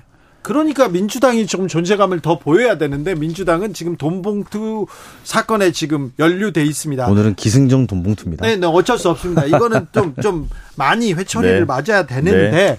아, 민주당 내부에서 어, 이 쇄신안을 갖고 있다, 노력하고 있다, 지금 얘기하셔서 조금 다행이다는 생각을 하는 국민들이, 어, 정치자들이 좀 있는데요. 아, 저, 국민의힘과 잘하기 경쟁해야 된다. 더 나은 모습 보여줘야 된다. 그럼에도 불구하고 민주당이 정책 대안을 내야 된다. 이런 얘기를 하는데 안 보인다. 이렇게 얘기합니다. 네. 이거는 어떻게 극복할 겁니까? 아니, 이번에도 우리 사실은 인적 쇄신하고 나서 그것들이 곧 필려고 하다가 이런 사건이 터진 건데 당이 어, 지난 2월 27일 이후에 약간 위기로 여, 어, 여러 가지로 좀 내분 내분의 모습을 국민한테 보여드렸다가 인적 쇄신을 좀 전면적으로 좀 하면서 정책위 의장이 앉은 우리 김민석 정치혁위 의장도 새로운 민주당 제2의 민주당의 플랜들을 정책으로 보여드리겠다고 준비를 하고 있었던 찰나에 이런 일이 터졌습니다. 네. 그래서 지금은 또 그런 이야기 할 때가 또 아닌 게 쑥 뒤로 밀려버렸습니다. 근데 그런 것들이 이제 조금씩 자리 잡고 이 상황들과 함께 맞, 맞물려서 나타나게 될 거다 저는 이렇게 생각하고 있습니다. 그래요. 그런데 또 이제 민주당이 쇄신한 내고 뭐 하고 그럴 때 또 이 뭐 뭐라고 했나 검찰발 뉴스가 나와서 민주당은 또 뭘 다른 거 못하는 거 아니냐 이재명 대표는 재판 가야지 재판에서 또 그런 얘기 못하는 거 아니냐 안 들리는 거 아니냐 그런 또 우려도 있어요. 당연히. 아니 이제 워낙에 검찰 정치 그러니까 우리 정치 검찰이 정치에 너무 깊숙하게 관여돼 있다는 국민의 인식도 지금 한 축에 존재하는 건 사실이거든요. 예? 그래서 그렇기 때문에 그 부분에 대해서 저희가 경계할 건 경계하고 싸울 건 싸워야 되겠습니다만 이번 일 적어도 이번 일 돈봉투와 관련해서 꼭 그것만이라고 생각하지 않기 때문에 저희로서도 혁신의 과정으로 만들겠다는 말씀입니다. 네. 어, 장경태 의원 그리고 저 어, 우상호 의원이 오늘 검, 경찰에서 검찰에 송치됐습니다. 둘 다 김건희 여사 관련된 명예훼손 혐의인데 이 부분에 대해서도 하실 말씀이? 그냥 뭐 사적인 이야기를 여기서 우상호 의원하고 장경태 의원입니다. 한 한 달 전에 그 중에 한 분하고 저녁을 먹는데 네. 저녁 먹기로 한 시간에 늦게 오셨어요. 예. 그래서 왜 늦게 왔냐고. 경찰 가서 조사받고 왔다는 거예요. 네. 이 내용을 말씀하시면서 네. 그러면서 그때 그렇게 말씀하시더라고요. 기소할 것 같다. 네. 그래서 이거는 이제 의원들 전체 민주당 의원들 전체가 검찰이나 이쪽 전체의 방향에서 기소 기소하고 있고 또 그렇게 탄압받는 측면들 분명히 존재합니다. 네. 이게 옛날로 따지면 표현의 자유 정도도 안 되는 이야기 아닙니까? 네. 사실은. 네. 근데 그거를 완전히 무슨 사법적인 상황으로 만들어서 괴롭히겠다는 그 이상도 이하도 아니거든요. 저게 또 막상 문제가 된들 큰 문제가 되지도 않을 텐데. 네. 근데 그렇게 이상도 이하도 아니라고 보는 부분 그런 부분도 저희가 맞서 싸우고 또 바꿔 나갈 건 나가야 된다고 생각합니다. 그런데요.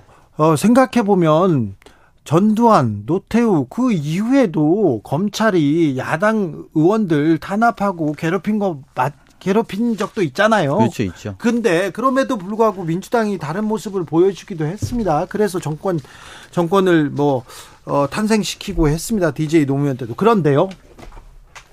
그런데 아까도 그러는데 국민의힘 측 패널이나 국민의힘 의원들이 나와서 계속 민주당 의원들의 가짜뉴스, 가짜뉴스 얘기합니다. 그런데 다 민주당 의원들은 가짜뉴스만 만든다고 얘기하는데 어찌 보면 사실에서 벗어난 얘기를 민주당 의원들이 하기도 하거든요. 가끔씩 하죠. 네. 네, 네. 근데 그런 부분도 조금 더, 더 정확하게 더 고려하고 해야 될 거 아닙니까? 그 오르신 말씀이고요. 제가 그, 뭐, 이런 이야기 좀 가끔 드리는데. 네. 그 공격 그 야구 격언에 그런 말이 있는데 저희가 야당이니까 이제 공격을 잘 해야 될 텐데 네. 공격은 관중을 부르지만 수비는 승리를 부른다는 말이 있습니다. 예. 그러니까 무슨 말이냐면 우리가 하는 말에 네. 사실관계 여부를 잘 수비 수비의 측면에서 꼼꼼하게 따지고 네. 그거를 철저하게 막는 게 우리의 승리의 길인 것이고요. 네. 공격은 헛발질을 잘못하고 또 네. 이러면 이제 팬들은 물론 또 환호성을 칠지는 모르지만 그렇죠. 국민 전반이 볼 때는 신뢰성이나 이런 게 떨어지기 때문에 조심해야 된다는 것도 사실이라고 생각합니다. 그렇죠. 지지자만 보고 정치한다. 그런 민주당 그런다. 그런 지적 많아요, 음, 사실. 음, 맞습니다. 네, 그래서 중간에 있는 사람들 그리고 다른 사람들은 전혀 공감하지 않는다 그런 분도 있어요. 오영환 의원의 불출마 선언은 어떻게 보세요? 저는 그 평소에 오영환 의원이라는 사람이 굉장히 진지하고 진중한 사람입니다. 네. 제가 뒤에 이제 취재해서 알게 된 것은 그 호남의 그 소방관 3명이 돌아가신 네네. 거기를 가서 네. 그 빈소를 처음부터 끝까지 지켰다는 거예요. 네. 그리고 본인이 그거 끝나고도 너무 괴로워했다는 게 그 주변 사람들의 이야기입니다. 네. 근데 제가 이제 그 끝나고 나서도 한번 볼 기회가 있어서 네. 어, 왜 그렇게 정치를 다 미워하게 만들었어? 제가 이렇게 여, 그 오영환 의원한테 여쭤봤더니 오영환 의원께서 저는 아직 그래도 정치의 힘을 믿습니다. 네. 근데 자기가 느낀 한계 때문에 그러니만큼 새로운 정치를 좀 많이 좀 만들어 주십시오. 이런 네. 요청을 하더라고요. 네. 이런 불출마 선언이 또 민주당에 또 힘이 되고 쇄신의 길이 되고 그럴 수 있습니다. 그런데요. 이 얘기 할게요. 송영길 아무래도 386, 586의 대표 주자입니다. 그래서 10여 년 동안 나오던 586 퇴진론이 다시 불붙고 있는 점은 어떻게 생각하시는지요? 저는 이번 일이 586이어서 생겼다 안 생겼다 이렇게 보는 건 좀 과장이라고 저는 네. 생각하고요. 예. 당내의 문제들을 전 일소하고 쇄신하는 데 더 집중하는 것이지 젊은 의원들 뭐 또는 뭐 또 나이 먹은 의원들 또 이렇게 세대로 가르는 문제는 아니라고 보고요. 네. 우리 당이 좀 낡고 세련되지 못한 모습들이 있는 건 사실이지 않습니까? 네. 그거를 낡은 모습 버리고 그리고 세련되고 또 국민과 함께 기민하게 움직이는 정당으로 바꾸는 게 더 중요한 거고요. 그 과정에 어떠한 분들은 그러면 그만둬야 되는 것 아니냐 네. 이런 이야기는 그때 가서도 해볼 수 있다고 봅니다. 알겠습니다. 9158님께서 일본과의 기술 동맹 때문에 뼈아픈 역사 왜곡한다는 말이 이게 말이 됩니까? 이건 아니지요. 이런 얘기 하셨습니다. 2825님 국회의원 특권 다 내려놓고 일 안 하는 국회의원들 싹 다 내보내고 정말 열심히 일하는 국회의원들 모습 좀 봤으면 좋겠습니다. 정치 가지고 정책 가지고 토론하는 모습을 본 지가 언젠지 기억이 나질 않습니다. 얘기하시고요. 1961님 혁신은 유권자의 표로 이루어집니다. 입으로만 하는 정치 혁신 의미 없습니다. 행동으로 보여주셔야 합니다. 자 혁신으로 갑니까? 개혁으로 갑니까? 민주당 그, 그 간다는 약속 믿을 수 있습니까? 네, 가도록 하겠습니다. 네. 안 되면 안 되면 좀 책임지셔야 됩니다. 네, 알겠습니다. 네. 자, 지금까지 강훈식 의원의 얘기 들었습니다. 감사합니다. 네, 고맙습니다. 정치 피로, 사건 사고로 인한 피로, 고달픈 일상에서 오는 피로. 오늘 시사하셨습니까? 경험해 보세요. 들은 날과 안 들은 날의 차이. 여러분의 피로를 날려줄 저녁 한 끼 시사. 추진우 라이브.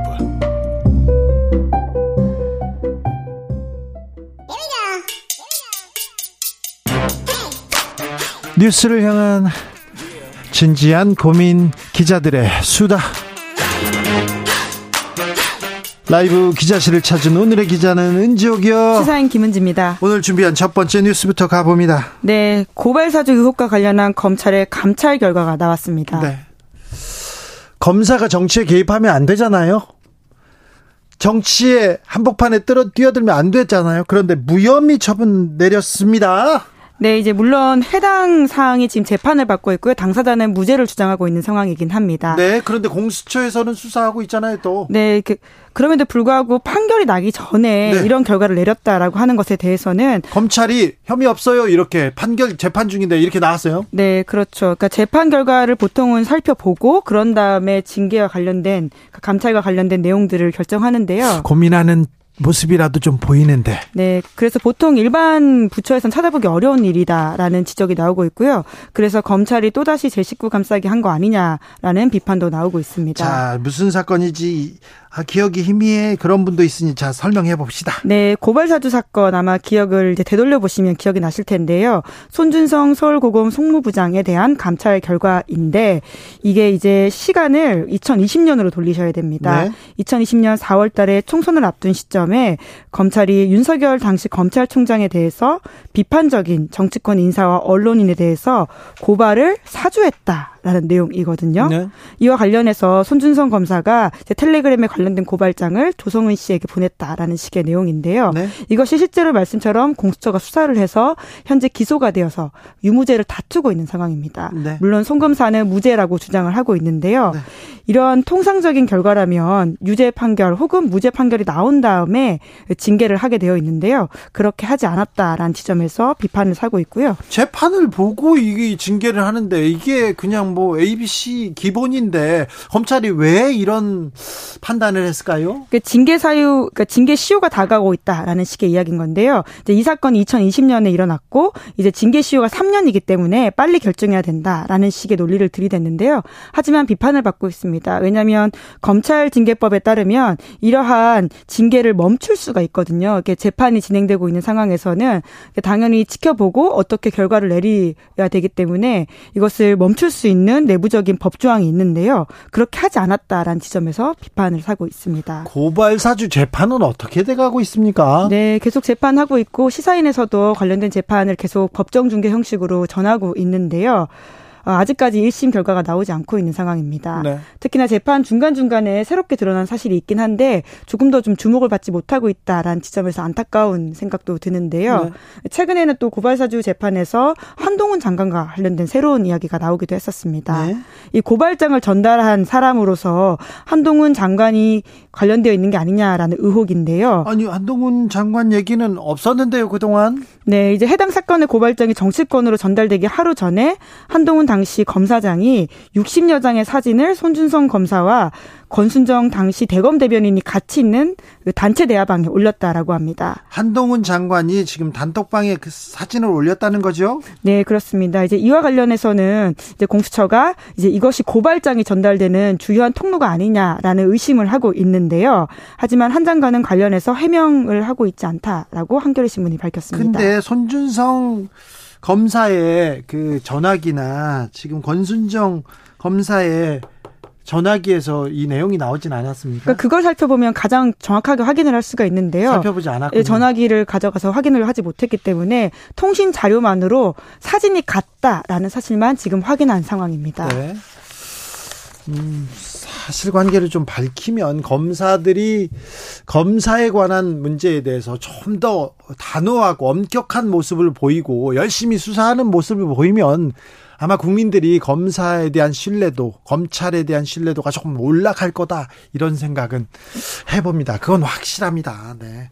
검사들이 무슨 일을 저지르면 수사를 안 해요. 맨날 그런 모습만 보고 있어서 국민들이 검찰을 바라보는 네.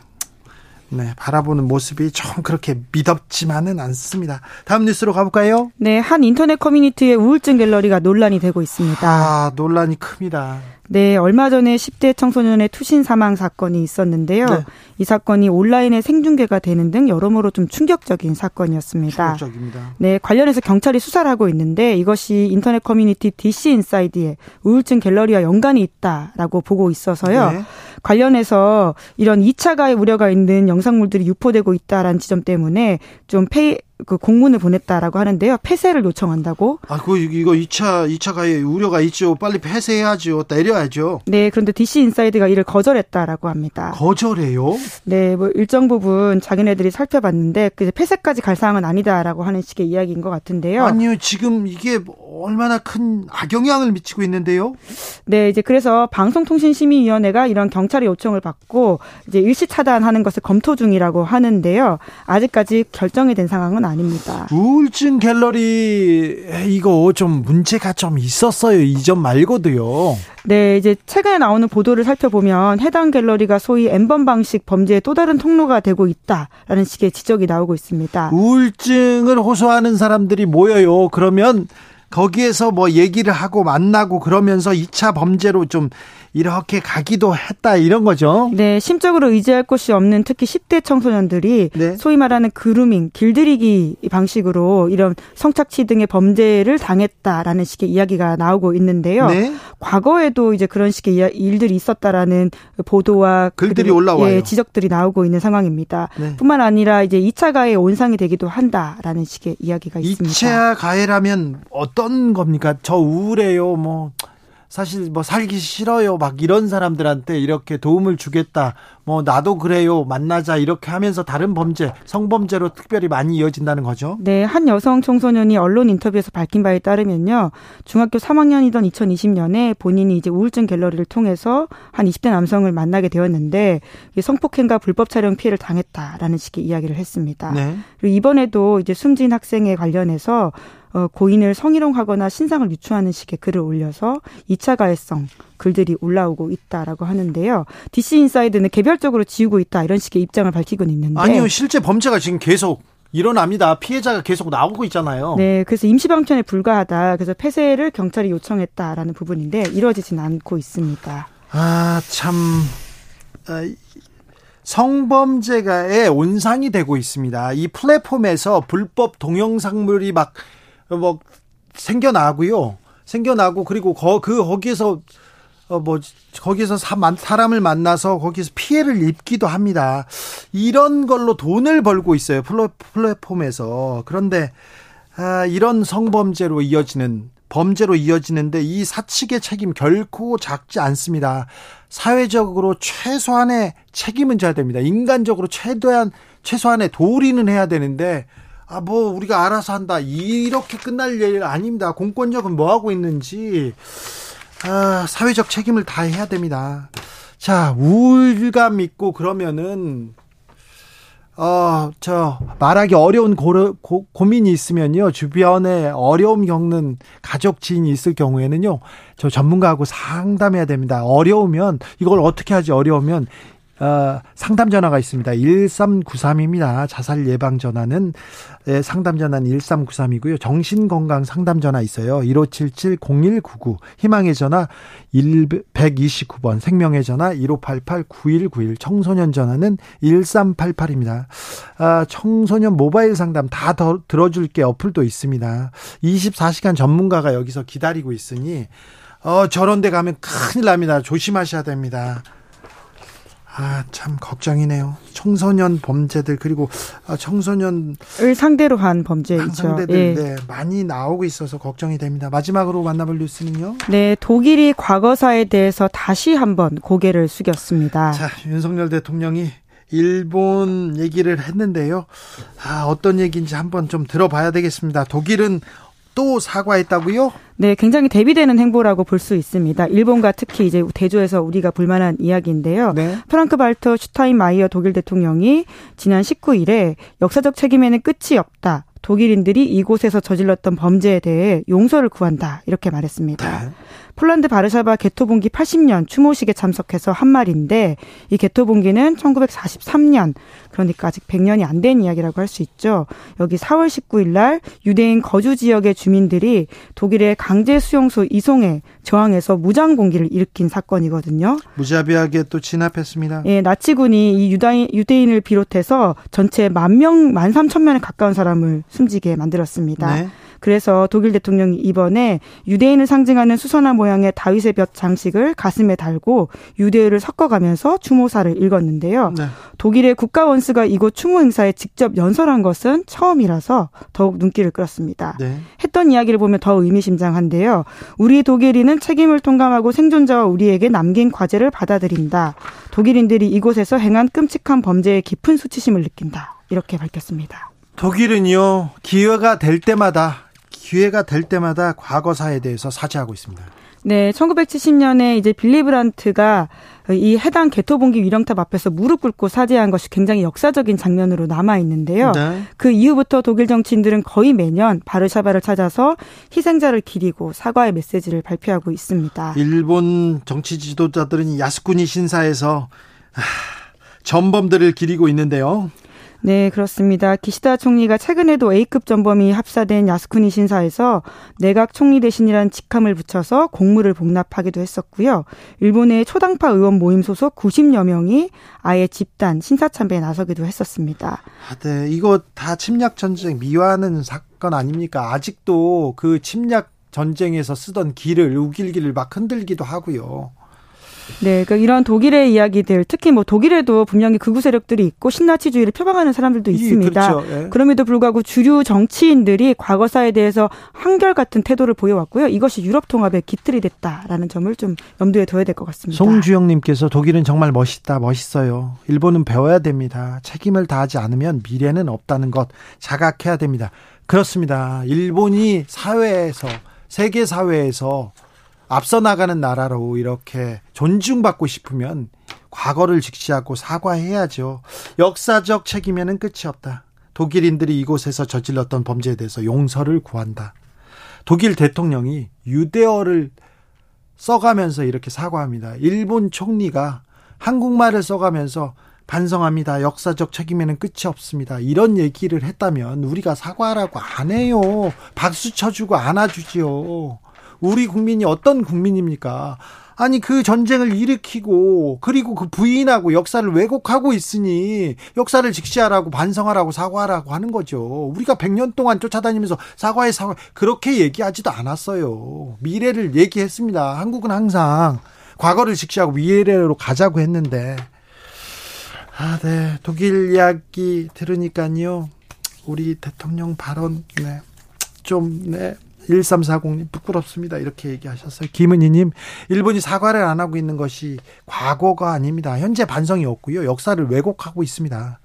아, 100년 전 일이라고 하는 건 어폐가 있어요. 언제 사과한 적 있습니까? 이렇게 얘기하는데, 그래요. 100년 전 일이 아니고, 과거 일을 가져다 지금 얘기하는 게 아니라, 지금 일본이 하고 있는 일을 저희가 지적하는 겁니다. 지적해야만 하는 것이고요. 기자들의 수다 시사인 김은지 기자 함께했습니다. 감사합니다. 네, 고맙습니다. 교통정보센터 다녀오겠습니다. 김민혜 씨.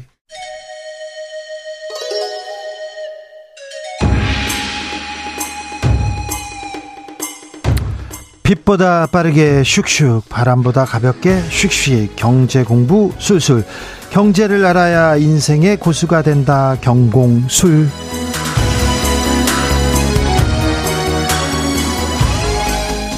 주진우 라이브 오늘의 경제 선생님은 염승환 이베스트 투자증권 이사입니다. 어서 오세요. 네, 안녕하세요. 네.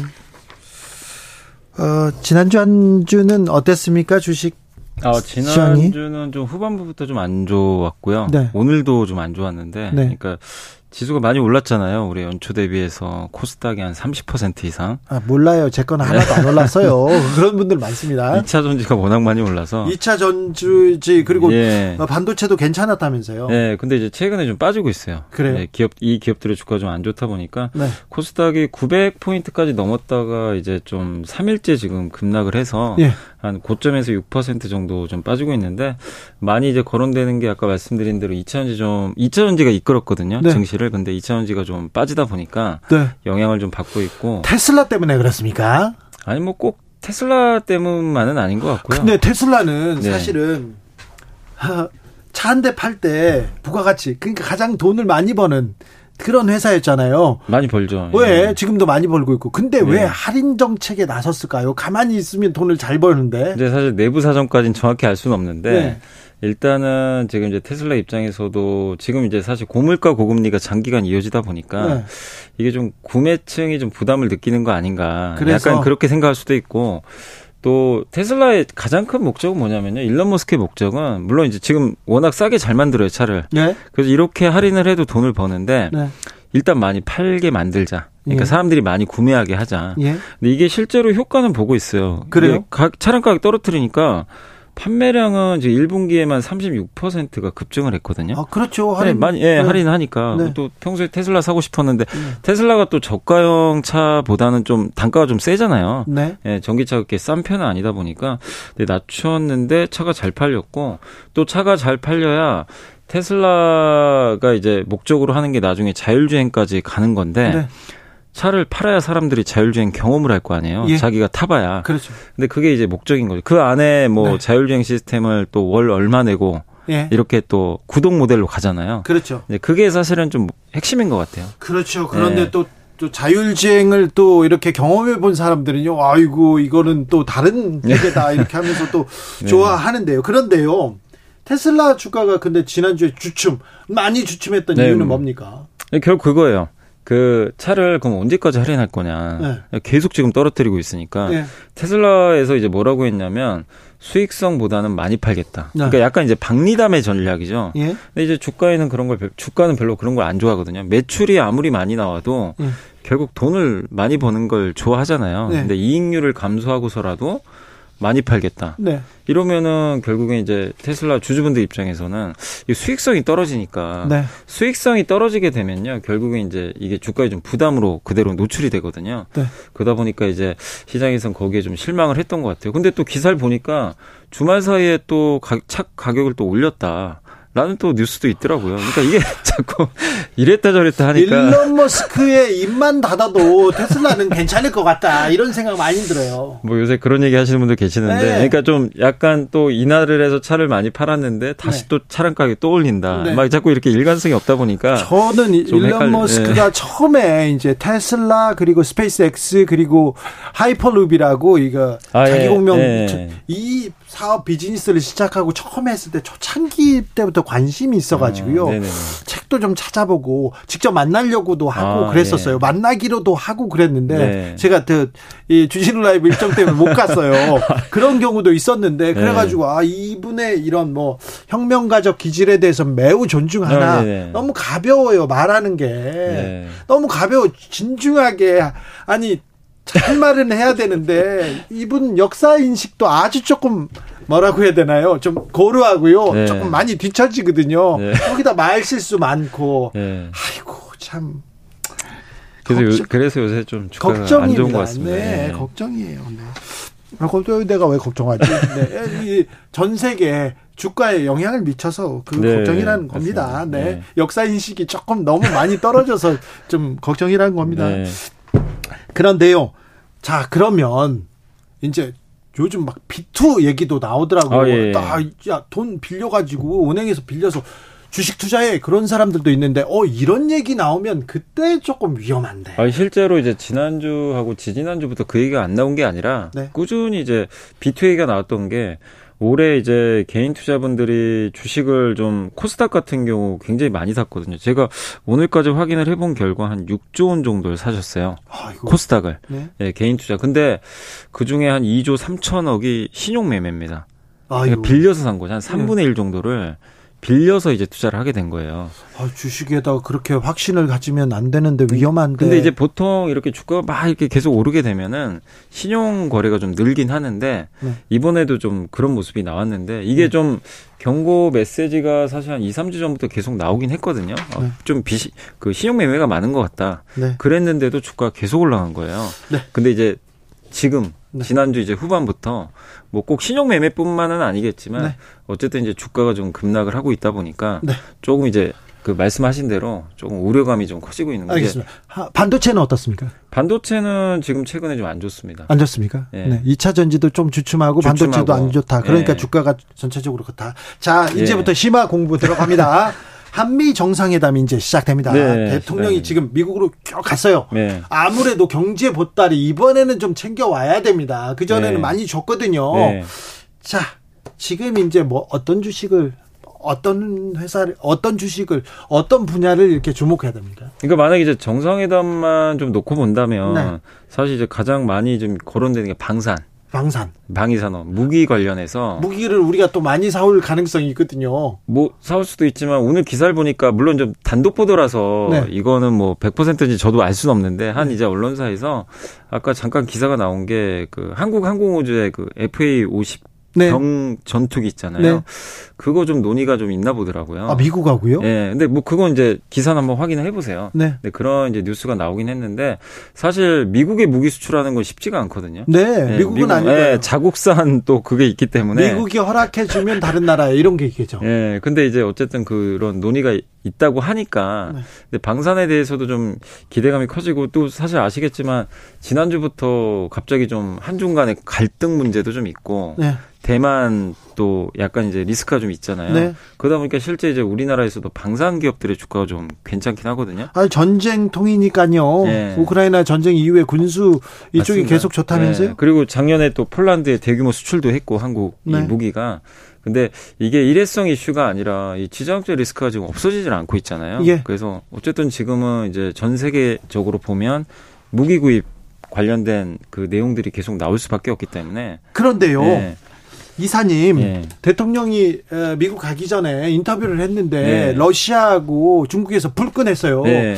거기 주가들이 좀 움직이고 그랬습니까? 아, 그러니까 그러다 보니까 방사는 오히려 그게 이제 오히려 호재죠. 조, 예, 호재로 작용한 거죠. 방사적 호재. 예, 근데 이제 거기에 직격탄을 받은 회사들이 이제 중국 소비재 기업들. 그래요. 그러니까 대표적으로 화장품.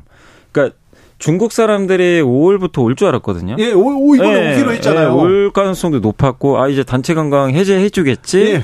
기대가 있었는데 지금 갑자기 이제 이런 분위기로 바뀌다 보니까 좀 얼어붙었죠. 그래서 화장품 기업들 주가 금요일 날 한 기업은 10%나 빠져버렸어요. 아, 하루에. 그게 뭐 기억 다니네. 예, 거기다 뭐 면세점, 예. 카지노. 그러니까 중국 사람들이 와서 돈 쓸 가능성이 높은 그 산업들 있죠. 네. 이쪽이 이제 직격탄을 맞았는데 이게 저도 좀 아쉬운 건 뭐냐면은 중국인들이 와주면 어쨌든 우리나라 경기는 좋거든요. 아, 당연하죠. 돈 쓰고 가니까. 당연하죠. 당연히 일단은 우리 경제는 중국하고 예. 이렇게 떼놓고 이렇게 생각할 수 없어요. 예. 근데 이제 어쨌든 중국이 못 올 것 같다라는 또 이제 분위기가 이제 연출이 된 거죠. 네. 그러니까 물론 이제 어떻게 될지 몰라요. 또 5월달 돼봐야 되는 거고 네. 한미 정상회담 끝나봐야 아는 건데 일단 시장은 중국이 또 못 올 것 같다. 아이고. 라는 이제 그런 우려감이 생기면서 어렵네요. 러시아하고 네. 관련된 주, 주식은 없어요. 러시아 쪽은 그렇게 큰 건 없습니다. 큰 건 없죠. 네, 러시아가 이제 우리나라 무역 규모 그리고 이미 전쟁 나면서부터 많이 더 예, 줄였기 때문에 네. 러시아 쪽은 그렇게 큰 영향 없다고 보시면 됩니다. 현대 기아차는 뭐 전기차 쪽에서 네. 이번에 미국에서 큰 에휴, 어렵다 이런 얘기 나왔던데. 근데 이게 현대 기아가요. 뭐 이번 주 초에 그러니까 지난주죠. 네. 지난주에 그 현대차나 기아에서 생산한 전기차가 미국의 보조금 명단에 포함이 네. 안 됐잖아요. 네. 근데 사실은 작년부터 이미 알려진 이슈여가지고 네. 당일날만 주가 빠지고 다시 다 복원이 됐습니다. 아, 그래요? 그래서 왜냐하면 이제 작년에 미국 인플레 감축법 통과됐을 때 네. 현대차는 보조금 못 받는다. 네. 이게 거의 이제 확정적으로 돼 그렇죠. 있었기 때문에 그래서 이미 이제 그 그런 명단이 나와도 시장 그렇게 크게 놀라지는 않았고 네. 다만 이제 이번에 그래도 좀 이번에 기대, 그렇죠. 기대하는 건 좀 대통령이 네. 그래도 좀 한번 주장은 해야 되는 거 아니냐. 그렇죠. 왜냐하면 FTA 체결 국가니까. 예. 그래서 현대차가 이 공장을 안 짓는 게 아니라 내년에 지어지거든요. 미국의 예. 조지아주에 네. 시간이 좀 남았잖아요. 예. 그러면 그때만이라도 네. 이 한국에 수출하는 물량은 좀 보조금 허용을 해달라. 네. 예외적으로. 요거는 좀 이제 모르겠습니다. 이걸 협상을 하실지 저도 모르는데 그걸 좀 해주길 좀 바라고 있는 거죠. 좀 보따리를 좀 찾아와야 돼요. 쌓아와야 네. 되는데 한미 정상회담에 수혜주는 아마 이렇게 어느 정도 방산 말고 또 어떤 곳을 이렇게 쳐다보고 있으면 될까요? 그리고 이제 바이오 쪽도 얘기는 나오더라고. 이번에 이제 그 경제협력단 보니까 네. 바이오 기업들의 일부 이제 대표들도 네. 가는 것 같은데 미국의 4대 전략 그 물자 중에 하나가 그 거론했던 게 바이오도 들어가요, 사실은. 네. 그렇기 때문에 이 원료 의약품이라든가 이런 쪽에 대해서 뭐 구체적으로 어떤 얘기가 나올지 모르겠습니다. 그렇지만 이제 바이오 쪽도 좀 한번 기대감이 좀 높아지지 않을까 이렇게 보고 있고 또 한국에서 기대를 많이 하고 있는 사업 중에 하나가 신재생 에너지. 네. 예, 태양광 풍력. 왜냐하면 이쪽 비중이 중국이 되게 높잖아요. 네. 예, 중국이 절대적인 점유율을 갖고 있는데 미국 입장에서는 중국 거 쓰는 것보다는 사실 한국 걸 쓰는 게 훨씬 더 낫긴 하거든요. 그래서 좀 미국에다 공장을 지으면 이번 인플레 감축법에도 그게 들어가 있어요. 미국에다 공장을 지어서 태양광이나 풍력으로 전력을 생산하면 네. 예, 보조금을 주겠다. 예, 네. 그런 내용들이 있으니까 이번에도 뭐 그런 얘기들이 좀 더 나오지 않을까. 안보 관련해서 한국형 핵 공유 나오고 핵 얘기가 나올 거, 우산 얘기가 나오고 핵, 네. 핵 얘기 나올 것 같은데 네. 그러면 이렇게 경제에 미치는 영향이 조금 있을 텐데요. 근데 이게 만약에 이제 지정학적 리스크가 저번 주부터 불었잖아요. 네. 이러면 당연히 주식 시장에는 좋지는 않습니다. 왜냐하면 이제 우리나라는 또 중국과의 그 경제 규모가 꽤 되기 때문에 네. 이런 이제 자꾸 지정학적 리스크가 불거지면 투자들이 일단 좀 떠나려고 하죠. 그래서 실제로 그 지난주부터 환율이 많이 오르고 있어요. 아, 최근에 환율 오늘도 그렇죠. 좀 올랐고 오늘 많이 올랐는데 네, 오늘도 올랐고 아 불안하다 안보 불안이 지금 환율을 부추기고 있다 이렇게 봐야 되겠네요. 항상 이제 과거부터 뭐, 미, 뭐 북한이 미사일 발사하면 환율이 좀 올라갔던 경우들이 있는데 네. 지금 환율이 어쨌든 요새 달러가 그렇게 강하지도 않거든요. 네. 근데도 환율이 우리나라만 예, 우리나라 원 달러 환율 자꾸 올라가요. 맞습니다. 그러니까 요거는 조금 이제 증권가에서 좀 평가하기로는 한 두 가지 정도가 큰 있는 건 뭐냐면 이제 4월은 전통적으로 외국인들이 우리나라에서 배당금을 받아요. 네, 돈, 그 본국에 송금하죠. 돈 가져가. 그러니까 이제 보통 원래 달러가 그러니까 이 우리나라 원 달러이 오르긴 올라요. 네. 4월에는 항상. 네. 근데 여기에 지정학적 리스크가 같이 터지니까 네. 더 올라가는 거죠. 그렇죠. 예, 그래서 이 두 가지가 조금 지금 환율에 좀 안 좋게 작용을 하고 있는 것 같습니다. 네. 순방 대통령의 순방 이후에 좀 예, 네. 외교 안보 여기에서 좀 단단히 뭐 단단히 해야 되는데 여기에 네. 조금 걱 우려하는 시각이 좀 있군요. 네, 그리고 우리가 좀 얻을 건 얻어야 되지 않나. 반도체도 네. 그렇고 네. 자동차도 예, 좀 이번에 얻어 와야 되는데 그러니까 이번에 할 소리 하고 좀 내놓으라고 해야 되는데 네. 다 이제 어 이제 좀 기, 친하게 지내잖아요. 지내고 네. 뭐 그런 거 뭐지 대통령 모든 책임은 내가 진다 그런 선물 갖다가 지금 대통령실에 갖다 놨다고 네. 이런 얘기도 많이 했는데 우리 친하고 막 그러니까 이번에는 내놓으셔 해가지고 국민들을 위해서 좀 해야 되는데 알겠습니다. 네. 경제 공부했습니다. 경제 공부는요 어려워요. 너무 힘들어요. 그런 분들도 많은데 네.